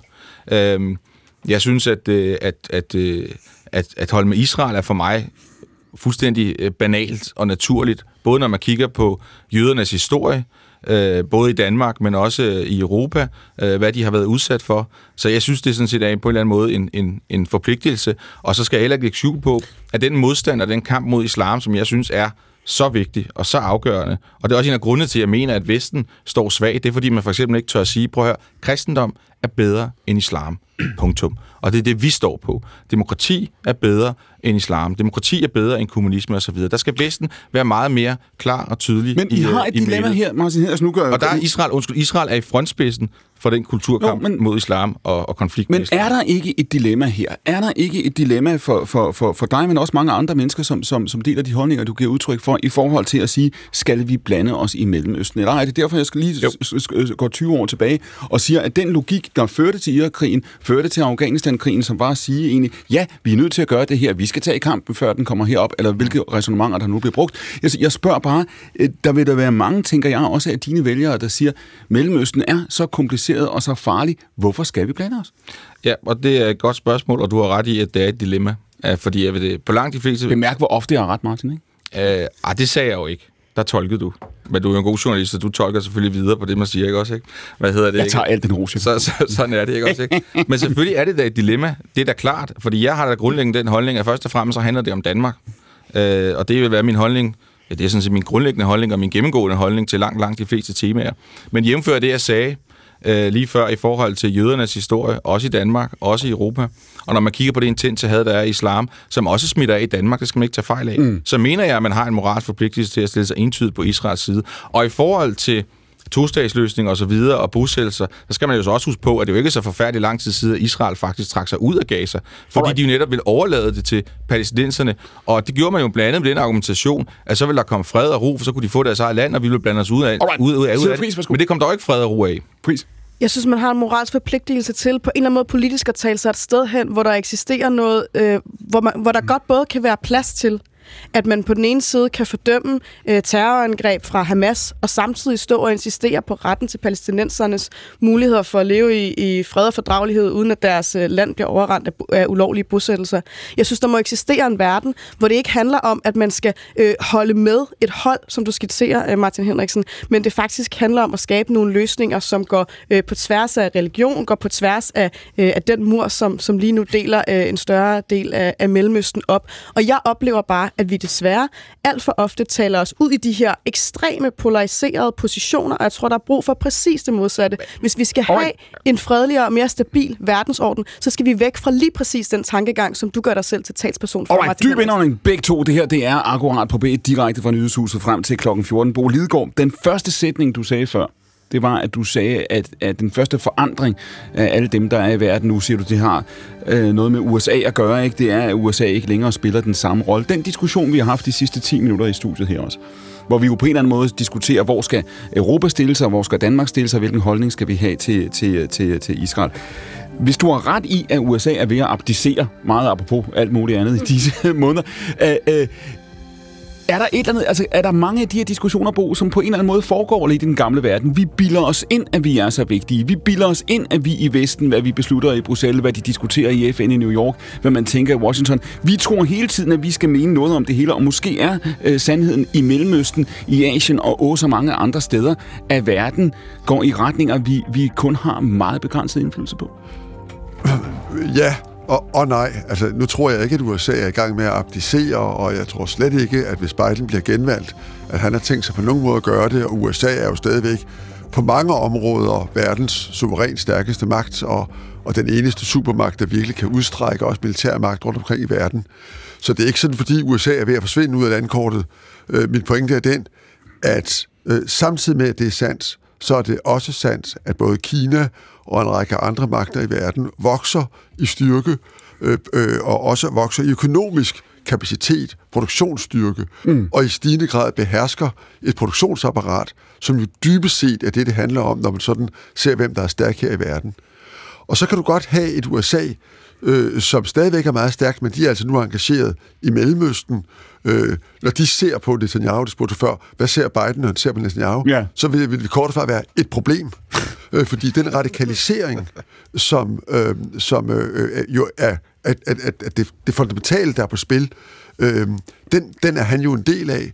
Øh, det er rigtigt, øh, øh, som Morten også var inde på, at Iran ønsker ikke direkte at blive involveret i konflikten. Det har, det har de jo vist meget tydeligt, at de ikke gør.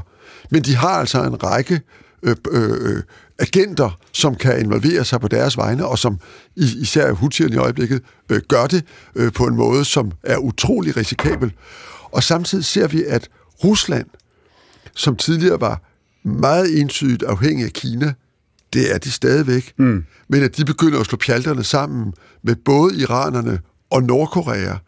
Og det er altså nogle giftige cocktails, der derved bliver blandet.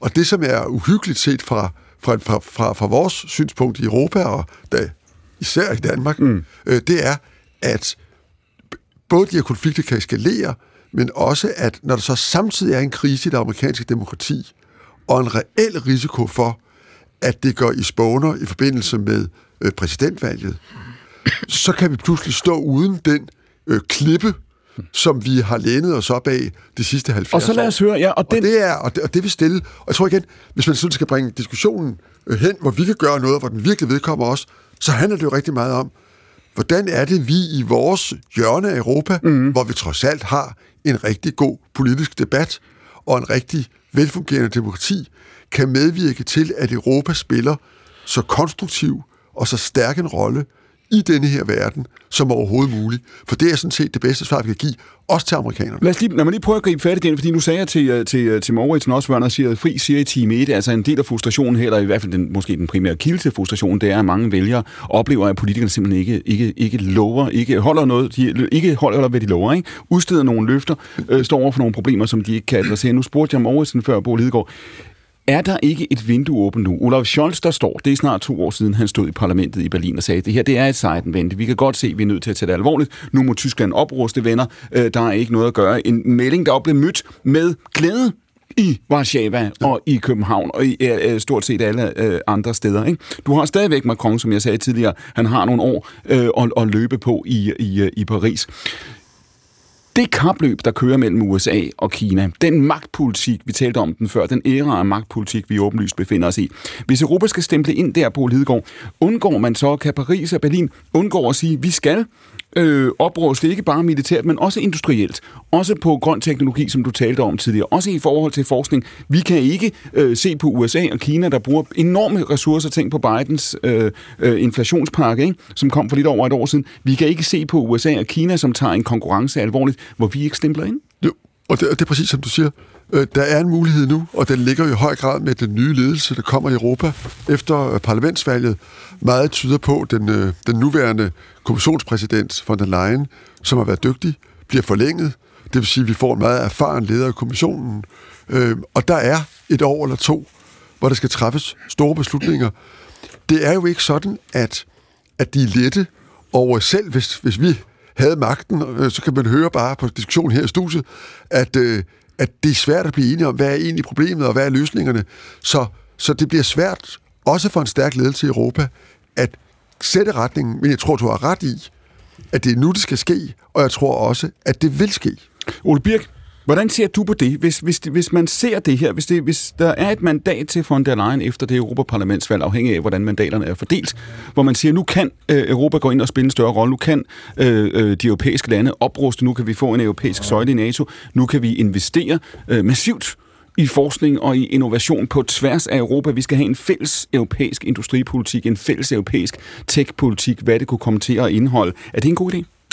Det er en god idé, at øh, EU tager sig af øh, grænseoverskridende skridende problemer og grænseoverskridende fremskridt, ting vi kun kan løse i fællesskab for at komme et bedre sted hen. Øh, problemet har været, at EU også har beskæftiget sig rigtig meget med ting, som øh, nationerne burde øh, kunne klare selv. Men jeg synes egentlig, den her... Men hvor, lad, mig lige, lad mig lige prøve at holde fast i den. Hvor ligger tekstspørgsmålet for eksempel, når du laver den op...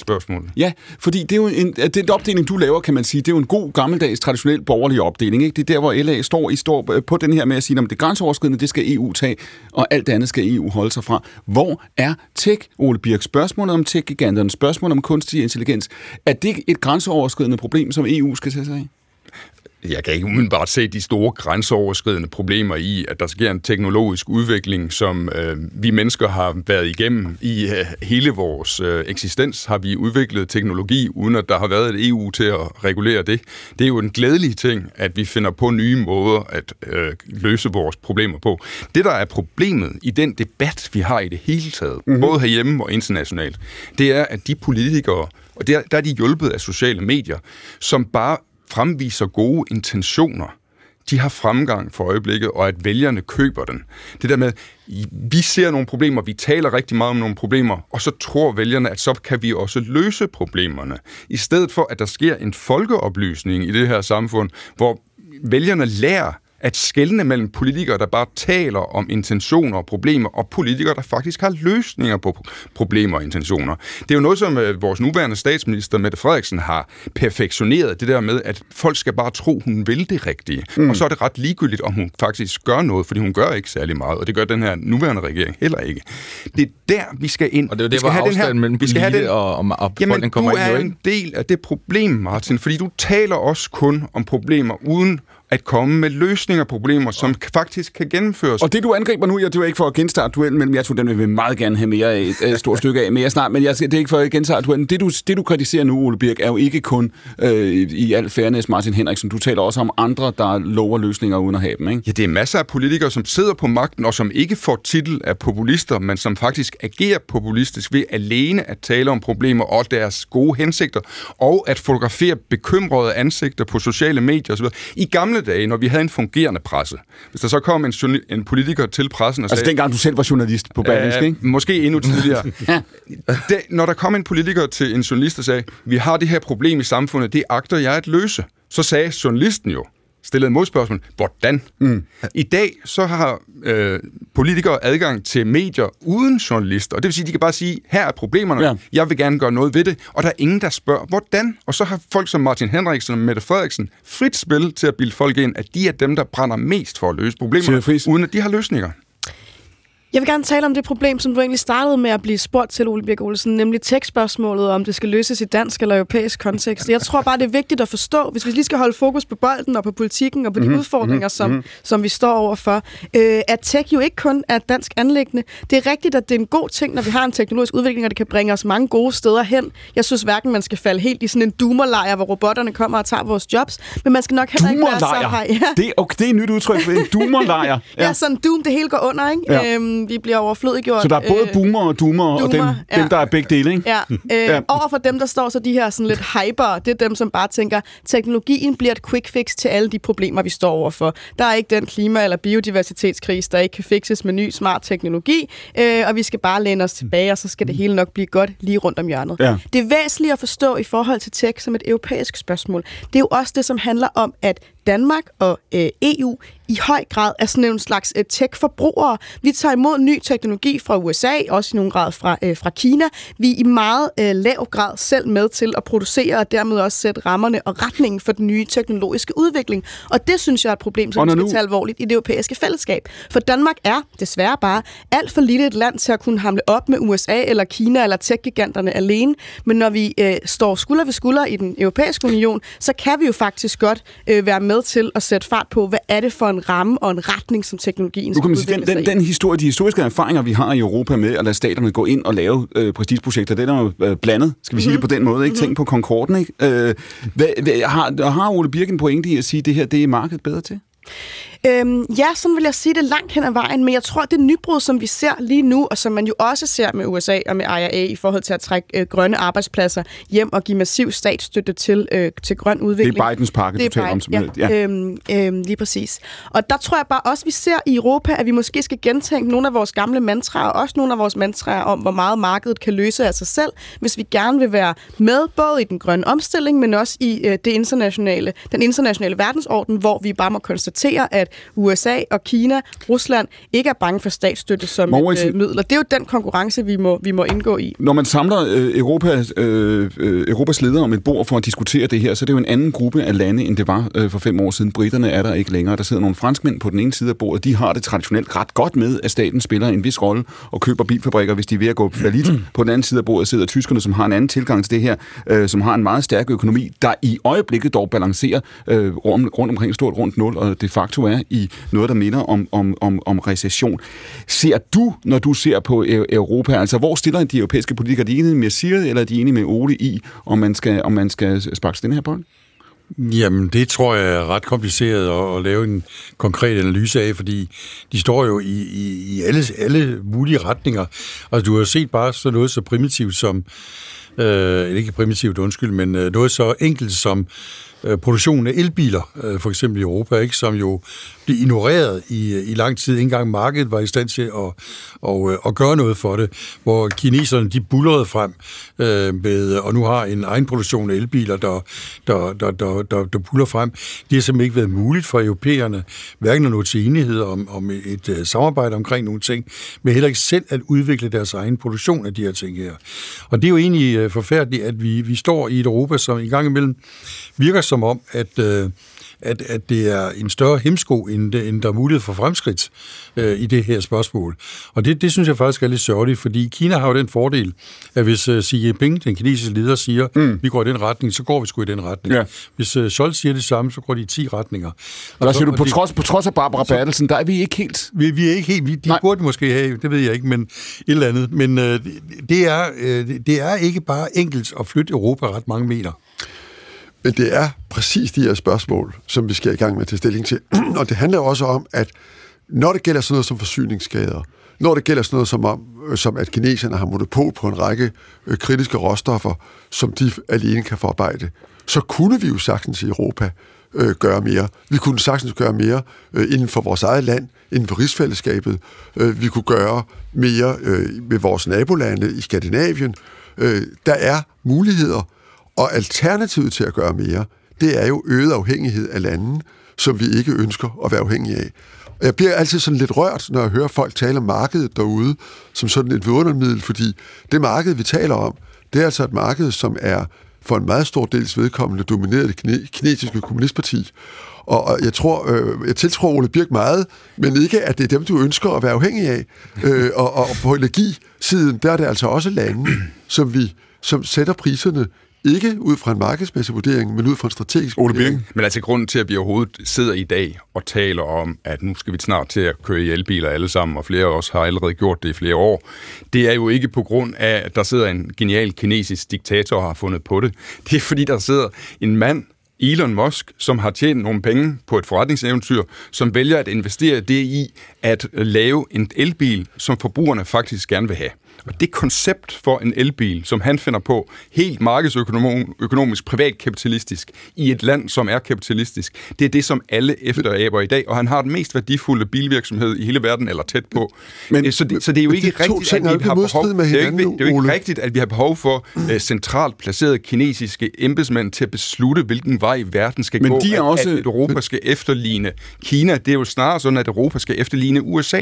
Jo, men problemet er bare nu, at de har, altså i Kina, taget det koncept og sat det i masseproduktion ja, ja. på en måde, så hvis ikke vi gør noget på dette og en række øh, andre områder, ja, hvad, så bliver det altså hverken amerikanerne... Foreslår du, at vi skal have en masse statsstøtte til produktion af nej, elbiler i jeg Europa? Jeg konstaterer, at amerikanerne... nu er du jo ligesom de der politikere, der siger, at vi har et nej, problem. Hvad er dit forslag? Nej, Ole, jeg siger, vi må konstatere, at amerikanerne skrider meget hårdt ind over for den her unfair konkurrence for Kina.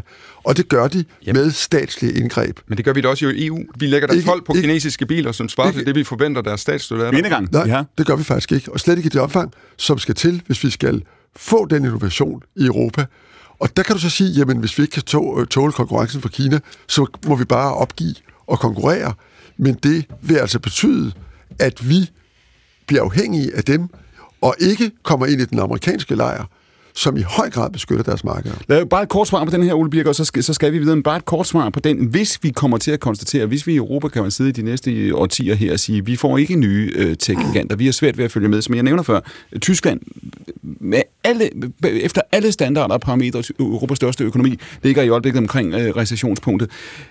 Hvorfor vil det så være forkert, hvis et flertal af europæerne siger, at vi skal gøre det her i fællesskab? Ja, lad os investere. Ja, lad os styrke europæisk forskning, øh, europæiske patenter. Ja, lad os lave en, en, en lovgivning, der gør, at virksomhederne flytter hertil i stedet for USA. Jamen, fordi det er ikke den måde, fremtidens vinderindustrier bliver skabt. Det er ikke ved, at der sidder nogle øh, øh, embedsmænd øh, fjernt fra øh, industrihovedsæderne øh, og beslutter, at det nok er den her vej, vi skal gå. Det er jo heller ikke den øh, vej, man gik, da man fik elbiler. Det foregik ved, at der var et lyst hoved, der havde nogle milliarder fra tidligere investeringer, som brugte dem og fandt på noget. Som fik i øvrigt et par milliarder i, i, i startup-støtte fra den amerikanske stat. Jo, men sådan er det jo med bilindustrien i USA, og hans konkurrenter i USA fik også støtte, så det var ikke, der var jo level playing field. Alright, og vi bliver faktisk på det her tema, eller i hvert fald på et relateret tema, når vi vender os mod natur og biodiversitet i panelet, som I kan høre.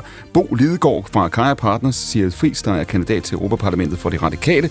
Ole Birk Olsen, foranværende minister, foranværende journalist, du hørte ham før, medlem af Folketinget for LA, og så Martin Henriksen, der vel sådan set formelt sted, stadigvæk er Europaparlamentskandidat for Nye Borgerlige. Er det ikke rigtigt, Martin? Jeg er bare sikkerhedsvagt. Yes. Mit navn er Clemen Kærsgaard. Direkte 25 minutter endnu. Det er P1 Søndagsvis. Akkurat.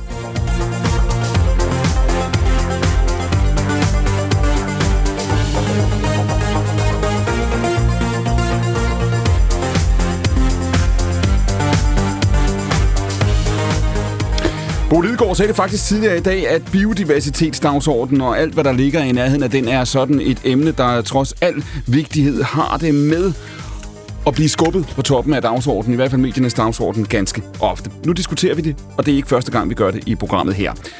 Signe Normand, du er professor, og du er centerleder, du arbejder med det her felt. Start lige med efter en, en uge og nogle dage, hvor vi har talt om en forureningskatastrofe i Randers, og måske derfor har haft en lidt anden naturdebat, end vi plejer. Hvis jeg spørger dig helt åbent og helt overordnet, hvordan har biodiversiteten det i Danmark? Hvad er svaret så? Ja, desværre så står det jo stadigvæk virkelig dårligt til, og det, den katastrofe, vi har med, med Nordic Waste, viser jo igen, at øh, der kan jo lynhurtigt ske noget, hvor vi sætter yderligere pres på naturen. Øhm, og det er jo sådan helt overordnet set, så er den danske natur under pres, den danske biodiversitet under pres. Det handler både om havene, det handler om sommerfuglen på engen, øhm, og alle de organismer, der er tilknyttet i skoven. Så det er et, øh, vi, vi fortsætter med at ødelægge naturen, øhm, og det er en stor udfordring. Og du siger, at denne her Nordic Waste-historie, for alt hvad den indeholder af, af, af vinkler og perspektiver, måske i virkeligheden også fortæller os noget om, hvordan vi ser på naturen, og måske i særlig grad, hvordan vi ikke ser på den. Ja, og så, så handler det jo også om, hvordan i hvilken grad vi forsøger at forudsige, hvad der sker. Mm. Altså, vi, vi er ikke gode til at, at beskytte naturen øh, på forkant. Øh, så det viser både den her situation og med PFAS, altså så vi kører ligesom sådan business as usual, øh, hvor der sker de her miljøkatastrofer, øh, der kan få store, i det her tilfælde store konsekvenser, sandsynligvis øh, fra, fra vandløbene og Randers Fjord, hvis, øh, hvis det er en når man går ud og måler efter internationale standarder, bliver jo løbende, løbende lavet opgørelser af det her. EU er også på det, så viser det sig jo altså, at Danmark ligger øh, lavt på det her mm. i forhold til den natur, vi har. Øh, der er ikke mange steder i Danmark, hvor man ikke kan høre en motorvej. Et sted i øh, horisonten, nu er det heller ikke noget stort land, men, men alligevel, og naturen er på alle mulige måder øh, øh presset. Når EU spørger os, hvor meget natur vi har, så opgør vi det også på måder, der stiller os i et øh, fordelagtigt lys, ikke? Hvis, vi, hvis vi overhovedet kan. Øh, der er mange elementer i det her, men når du ser på det, sine over, over en årrække, Øh, fordi det er ikke, nemlig ikke kun et område, vel? Det er mange områder. Mm-hmm. Så taler vi om, om, om, om havmiljøet for eksempel i en periode, så fokuserer vi på det. Så taler vi i øjeblikket om lavbundsjord, og så fokuserer vi øh, på dem. Men hvis du skal prøve ligesom at holde fast i det overordnede, har vi et forkert natursyn, altså er vi naive i forhold til, hvordan vi ser naturen? For jeg tror, mange danskere stadigvæk lever med et billede af, at vi er et naturskønt land, og vi passer godt på det land, vi har. Ja, så, så man kan sige, at vores natursyn driver selvfølgelig den måde, vi bruger naturen, og vi er, har meget stor øh, fokus på at benytte øh, naturen mere, end vi har på at beskytte. Mm. Og det er selvfølgelig, det kommer af, det er vores natursyn, der, der reflekterer, hvordan vi bruger naturen. Øh, og det har jo en, en lang tradition. Altså, vi har, vi har været vant til at have skovbrug og landbrug, og det er, en måde, vi, øh, det er den måde, vi tilgår naturen, og det er den måde, vi, vi ser på den. Der er store, men der er på den anden side sådan rent positivt, så går det jo også i den anden retning, at der er jo også meningsmålinger, der viser, at det er omkring 70-80 procent af danskerne faktisk gerne vil have den vilde natur.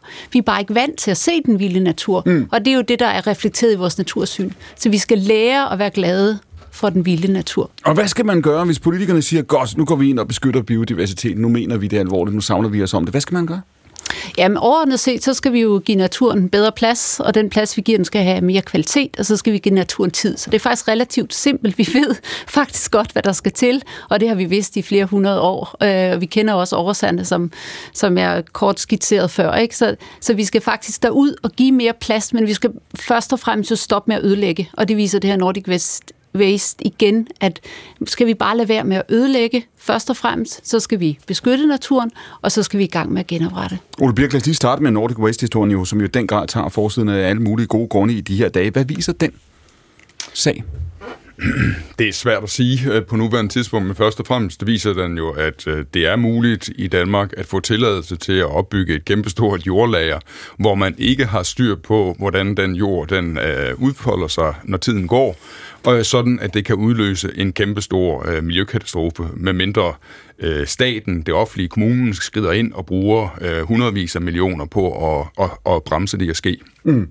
Så det i, i bagklodskabens lys, øh, så skulle øh, Nordic Waste jo ikke have haft tilladelse til at gøre det her, fordi øh, øh, det har, har de kæmpe store konsekvenser, som det viser sig at have. Mm. Hvor er det, du voksede op?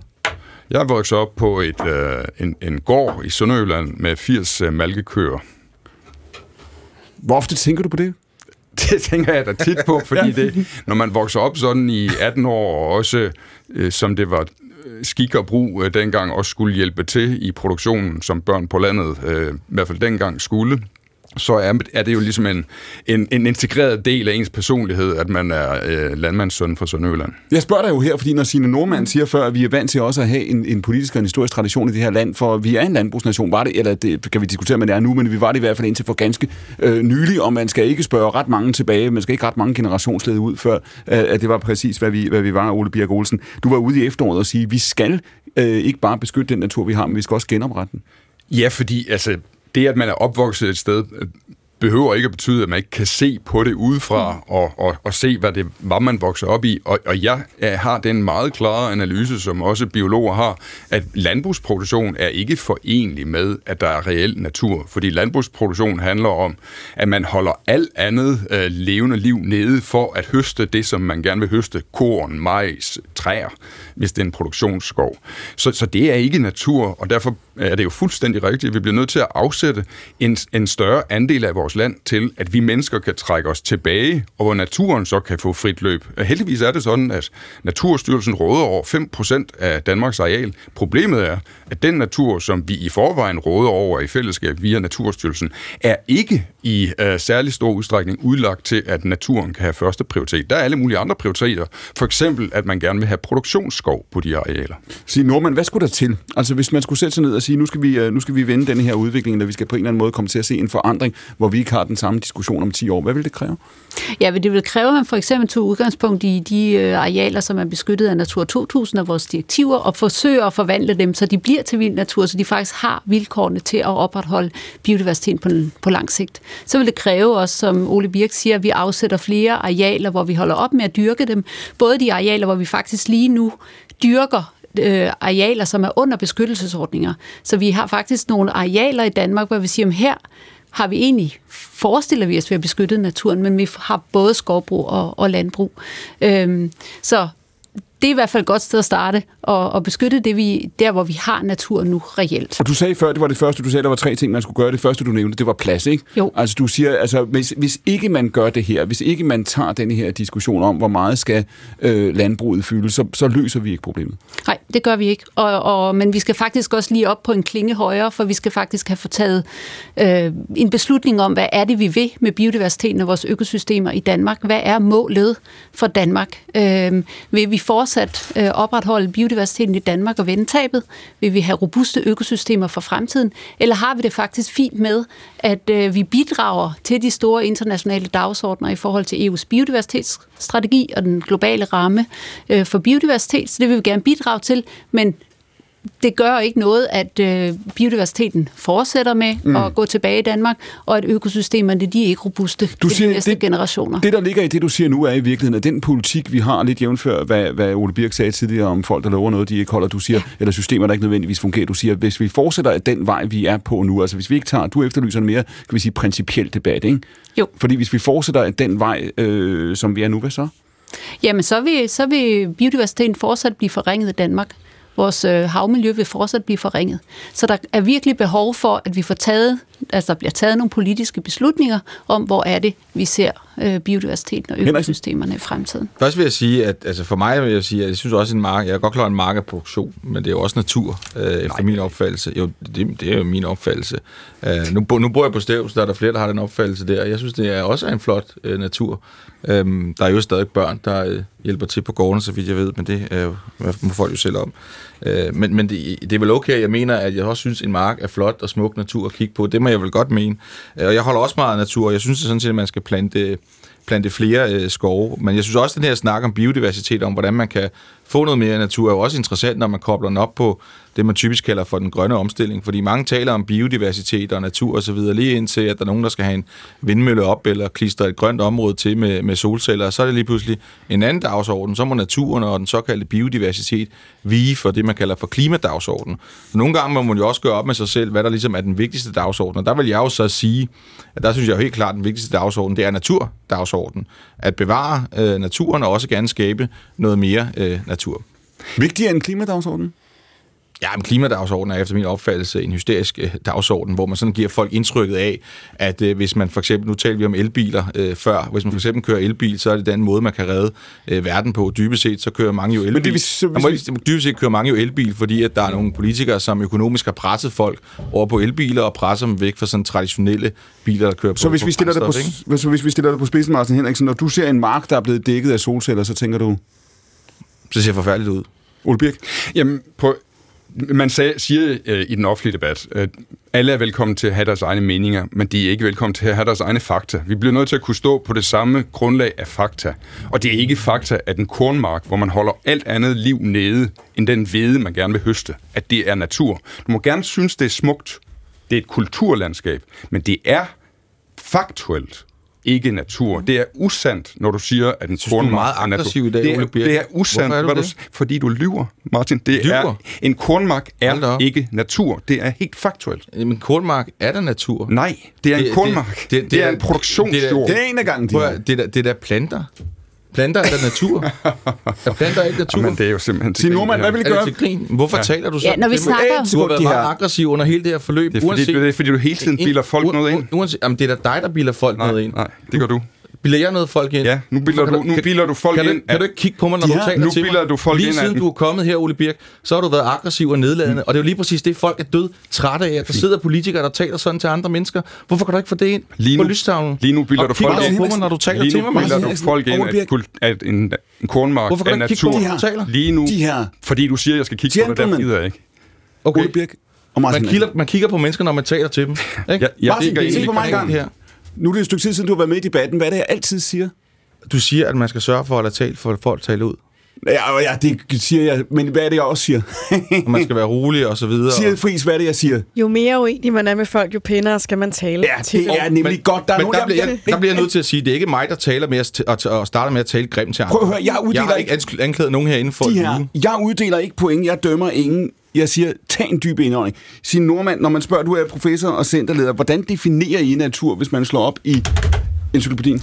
Jeg vil gerne starte et andet sted, for faktisk, hvad der er natur, er faktisk et etisk spørgsmål, som man kan have meget, meget lang filosofisk diskussion om. Når det handler om biodiversitetskrisen, om at øh, skabe robuste økosystemer, så handler det om myldret af liv omkring os. Så det handler om diversiteten, og det handler om mangfoldighed af alle de organismer, der er derude. Så en kornmark er ikke natur en kornmark, øh, og det er en produktionsskov med en art heller ikke.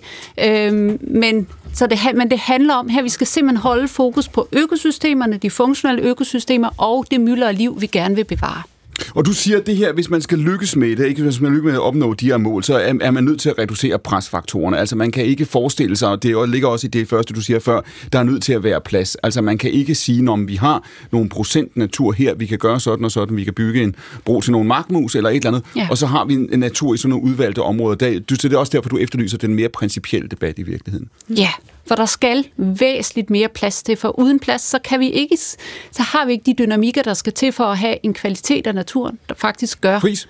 At det kan opretholdes på lang sigt. Helt enig, der skal mere plads til, og det bliver hurtigt øh, en svær debat, hvis det hele tiden bliver sådan, at vi skal slås om krummerne i den mm. natur, som øh, allerede findes, frem for at kigge på, hvordan vi kan få en større del af Danmarks areal udlagt til natur.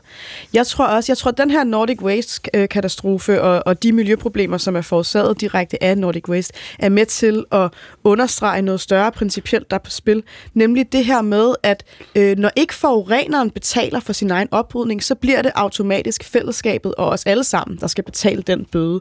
Og det er jo meget sådan konkret symboliseret af Nordic Waste lige nu, men i virkeligheden så foregår der jo hele tiden overalt i vores samfund, og især når det handler om for eksempel landbrugs- og fødevareproduktionen, så foregår det jo sådan lige nu, at der er nogen, der ikke betaler for oprydning af den skade, som de forvolder både på vores klima, på vores natur, på vores øh, vandmiljø.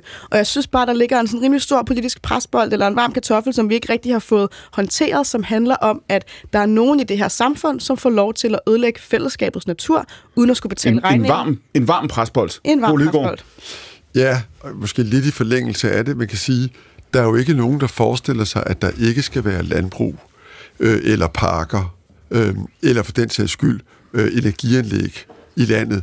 Der skal jo være det hele, og derfor er det jo en, i sidste ende rigtig politisk diskussion, hvordan får vi de her ting forenet. Men det, som jeg tror er vigtigt at forstå, og jeg synes også, det er det, Signe har sagt fra starten, det er, vi er nødt til at forstå, at det, at der er vild natur, og dermed denne her diversitet af arter, øh, som måske ikke er kønnende, og som måske ikke er umiddelbart indbydende for os at bruge som, som til rekreative formål, eller til sportslig udøvelse, eller hvad vi ellers bruger naturen til, at det er altså en værdi, og det er ikke bare en værdi, det er noget helt essentielt for vores fremtid. Det er ikke noget, vi kan undvære. Så vi har ikke råd til at vælge det fra. Vi kan, men vores problem er, at sådan som vi har set på det hidtil, har vi ikke forstået, at det, at der er disse forskellige arter, og der er alle, alle denne her, det her mylder af forskellighed i vores natur og i vores omgivelser, det altså har at gøre med pandemier, det har at gøre med vores mulighed for at lave medicin, det har at gøre med vores mulighed for at blive ved med at blive smartere til at finde nye løsninger for vores problemer. Så derfor skal det prioriteres på en anden måde, end det vi har gjort før. Øh, men det betyder jo ikke, at vi ikke også skal have energianlæg, og også skal have landbrug. Ole Birk, så det er den prioritet, og det er jo det, vi har politikere til. Det er det, vi vælger dem til, og det er den diskussion, der skal finde sted på et sagligt grundlag. Når du hører, når du hører sin nordmand, Ole Birk, her sige, det her handler altså også om, hvor meget plads naturen har. Det handler om at, at reducere pre- presfraktioner. Hvad, hvad, hvad ligger for enden af den vej, du selv taler om, når du taler om at genoprette naturen? Hvordan vil vi gøre det?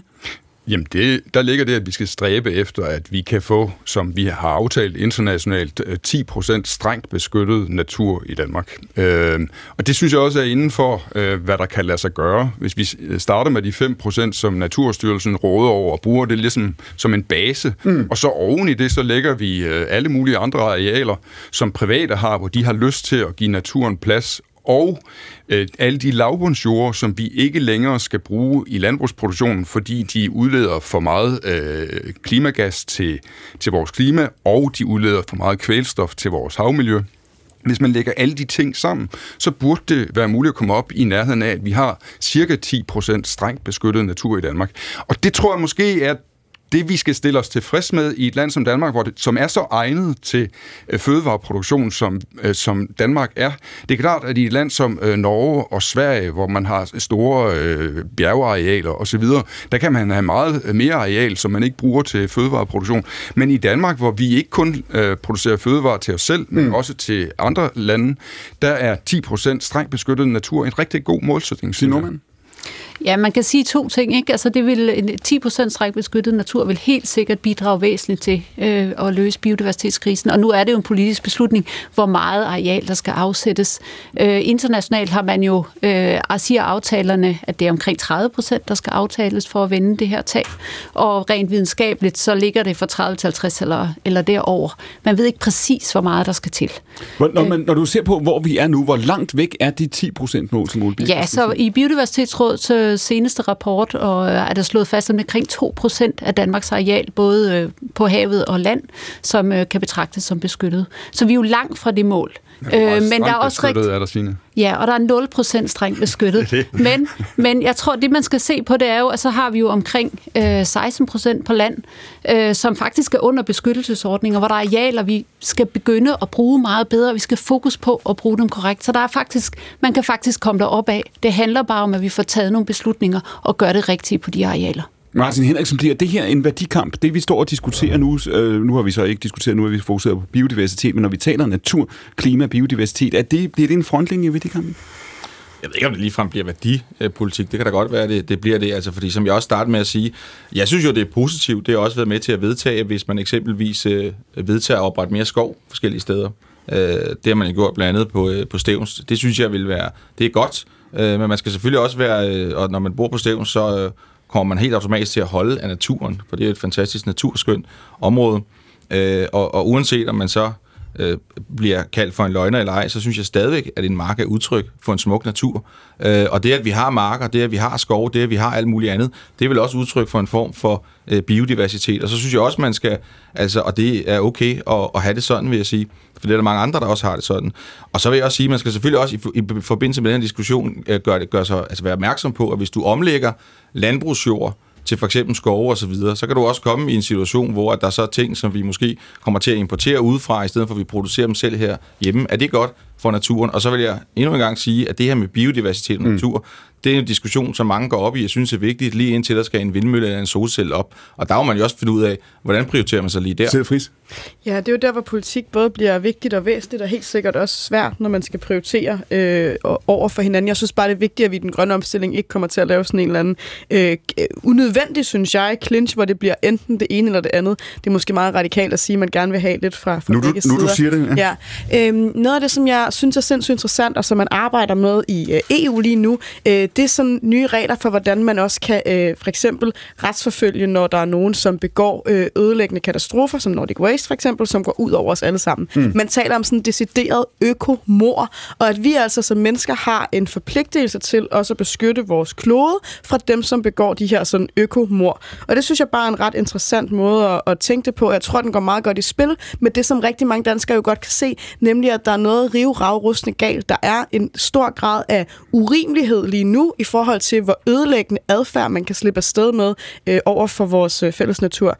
Og så tror jeg bare, det ligger ret dybt i os alle sammen. Uanset om man taler om at beskytte eller benytte naturen, så har vi jo alle sammen en eller anden øh, relation til naturen. Vi så det under coronakrisen for eksempel, hvor rigtig mange søgte ud til sådan rekreative formål og, og, og føler sig øh, bedre tilpas som mennesker, når vi er i naturen. Jeg tror også, der ligger noget i det her med, hvad er det, vi giver videre til den næste generation. Jeg tror, det ligger dybt i mange af os at tænke, kan mine børn eller børnebørn få lov til at opleve den samme rigdom af natur, af arter, af biodiversitet, mm. som det vi selv er vokset op med? Eller vil der simpelthen være sommerfugle, som øh, min datter aldrig kommer til at støde på i den frie natur? Vil der være øh, planter, insekter eller andre dyrearter, som simpelthen ikke eksisterer om 10, 20 eller 50 år? Signe Norman. Ja, helt kort, øh, så lige i forhold til den her diskussion, der var før omkring biodiversitet og, og klimakrisen, mm. så når vi, når vi beskytter natur, og når vi genopretter natur, så beskytter vi også nogle kulstoflager, og vi genopretter nogle kulstoflager, som faktisk bidrager til at løse øh, klimakrisen. Og så er det her med at få sat nogle politiske mål. Det du nu lige nævner, så har man faktisk i Norge, har man sat, har man faktisk i loven, at, øh, at der er, man har en ret, det er en menneskeret at, at have mang, mangfoldig natur, også for de kommende generationer. Øh, det siger Signe Normand. Hun er professor og centerleder. Hun har jo altså været gæst her i time 2 i panelet. Vi nærmer os de sidste par minutter af programmet. Der har vi Sigrid Friis, I hørte hende før. Bo Lidegaard, og så er jo altså Ole Birk og Martin Henriksen. Jeg har halvandet minut, de her til at, at få jer til at arbejde sammen om at genopbygge det borgerlige Danmark. Martin Henriksen, ja. øh, Pernille Vermund, ja. Ja. Men jeg synes ikke, Ole Birk, jeg husker det ikke som, som verden så nedladende. Det er, så, det er sådan lidt ærgerligt. Så hvis det skal genopbygges, så skal man jo heller ikke være sådan. Så synes jeg, man skal sådan, du ved, se, som du også selv siger, se løsningerne og se det positive og så videre. Og så skal der også være respekt til, at det er ikke så lang tid siden, at jeg faktisk boede på en gård, omgivet af smukke, øh, frodige marker, og der var også lidt, øh, lidt skov. Og der var jo også sommerfugle, kan jeg helt sige. Det var helt fantastisk. Ole Birk? Og mine børn rendte rundt sammen med de der sommerfugle. Så biodiversitet handler jo også om, at vi selvfølgelig også skal have plads til at acceptere, Så lad os høre. acceptere at Danmark er selvfølgelig også et landbrugsland. Lad os høre, Ole Birk. Pernille Vermund er jo gået over til jer. Du er partikollega med hende nu. Hun er din øh, partifælde, jeres nye øh, ældreordfører, med den logik, vi hørte citatet fra hende i time 1, at man skal samle det, det, det borgerlige Danmark. Den afstand, der er mellem dig og Martin Henriksen i dag, uagtet at Martin ikke sidder i, i Folketinget og nye borgerlige skal, skal se, om der er en fremtid for partiet, det siger vel også noget om, hvor dyb en splittelse der er, og hvor store spørgsmål man står overfor i det, vi plejer at tænke på som en blå blok? Nej, det tror jeg ikke. Altså, hvis du jeg havde en socialdemokrat her i studiet, der skulle forholde sig til, hvad øh, Danmarks kommunistiske parti, marxister og leninister, mente om tingene, så ville der nok heller ikke være så stor enighed. Men det betyder da ikke, at den røde side af, af, af Folketinget ikke kan finde ud af ting sammen, fordi de der øh, marxister og leninister der sidder jo ikke i Folketinget. Men når Pernille, heller ikke. Deler du Pernille Vermunds analyse, når hun siger, hun er, jo, hun er jo gået over til jer nu, fordi hun siger øh, dybest set, det borgerlige Danmark er et sted, hvor man er nødt til at samle de kræfter, der er. Deler du det billede, at det her er også et spørgsmål om, hvorvidt de blå partier skal kunne genvinde, kunne genvinde regeringsmagten inden for vores tid? Ja, de blå partier, som er inden for en eller anden øh, ramme af normalitet og ordentlighed osv., skal kunne finde sammen. Men man skal jo også kunne sige, de der der optræder sådan og sådan. Øh, Martin Henriksen, der deler billeder af sig selv som en korsridder, og mener, at det er ligesom er hans identitet at være korsridder. Det er nok lidt ude på et overdrev, og det er ikke en del af det, som kan få tingene til at fungere sammen. Martin Henriksen? Jo, men altså, igen, Ole Birk. Jeg husker dig ikke som værende så nedladende. Jeg synes, det er sådan lidt underligt på en eller anden måde. Jeg ved ikke, hvad der er, der er stukket af dig her i dag. Men du, du, du, du ser, hvis du, du ser bare helt kort, Martin. Ja, nej, du ser Nye Borgerlige som en del af det borgerlige Danmark.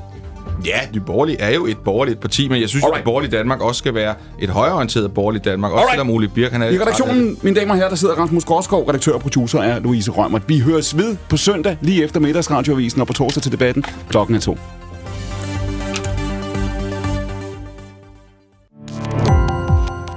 Gå på opdagelse i alle DR's podcast og radioprogrammer. I appen DR Lyd.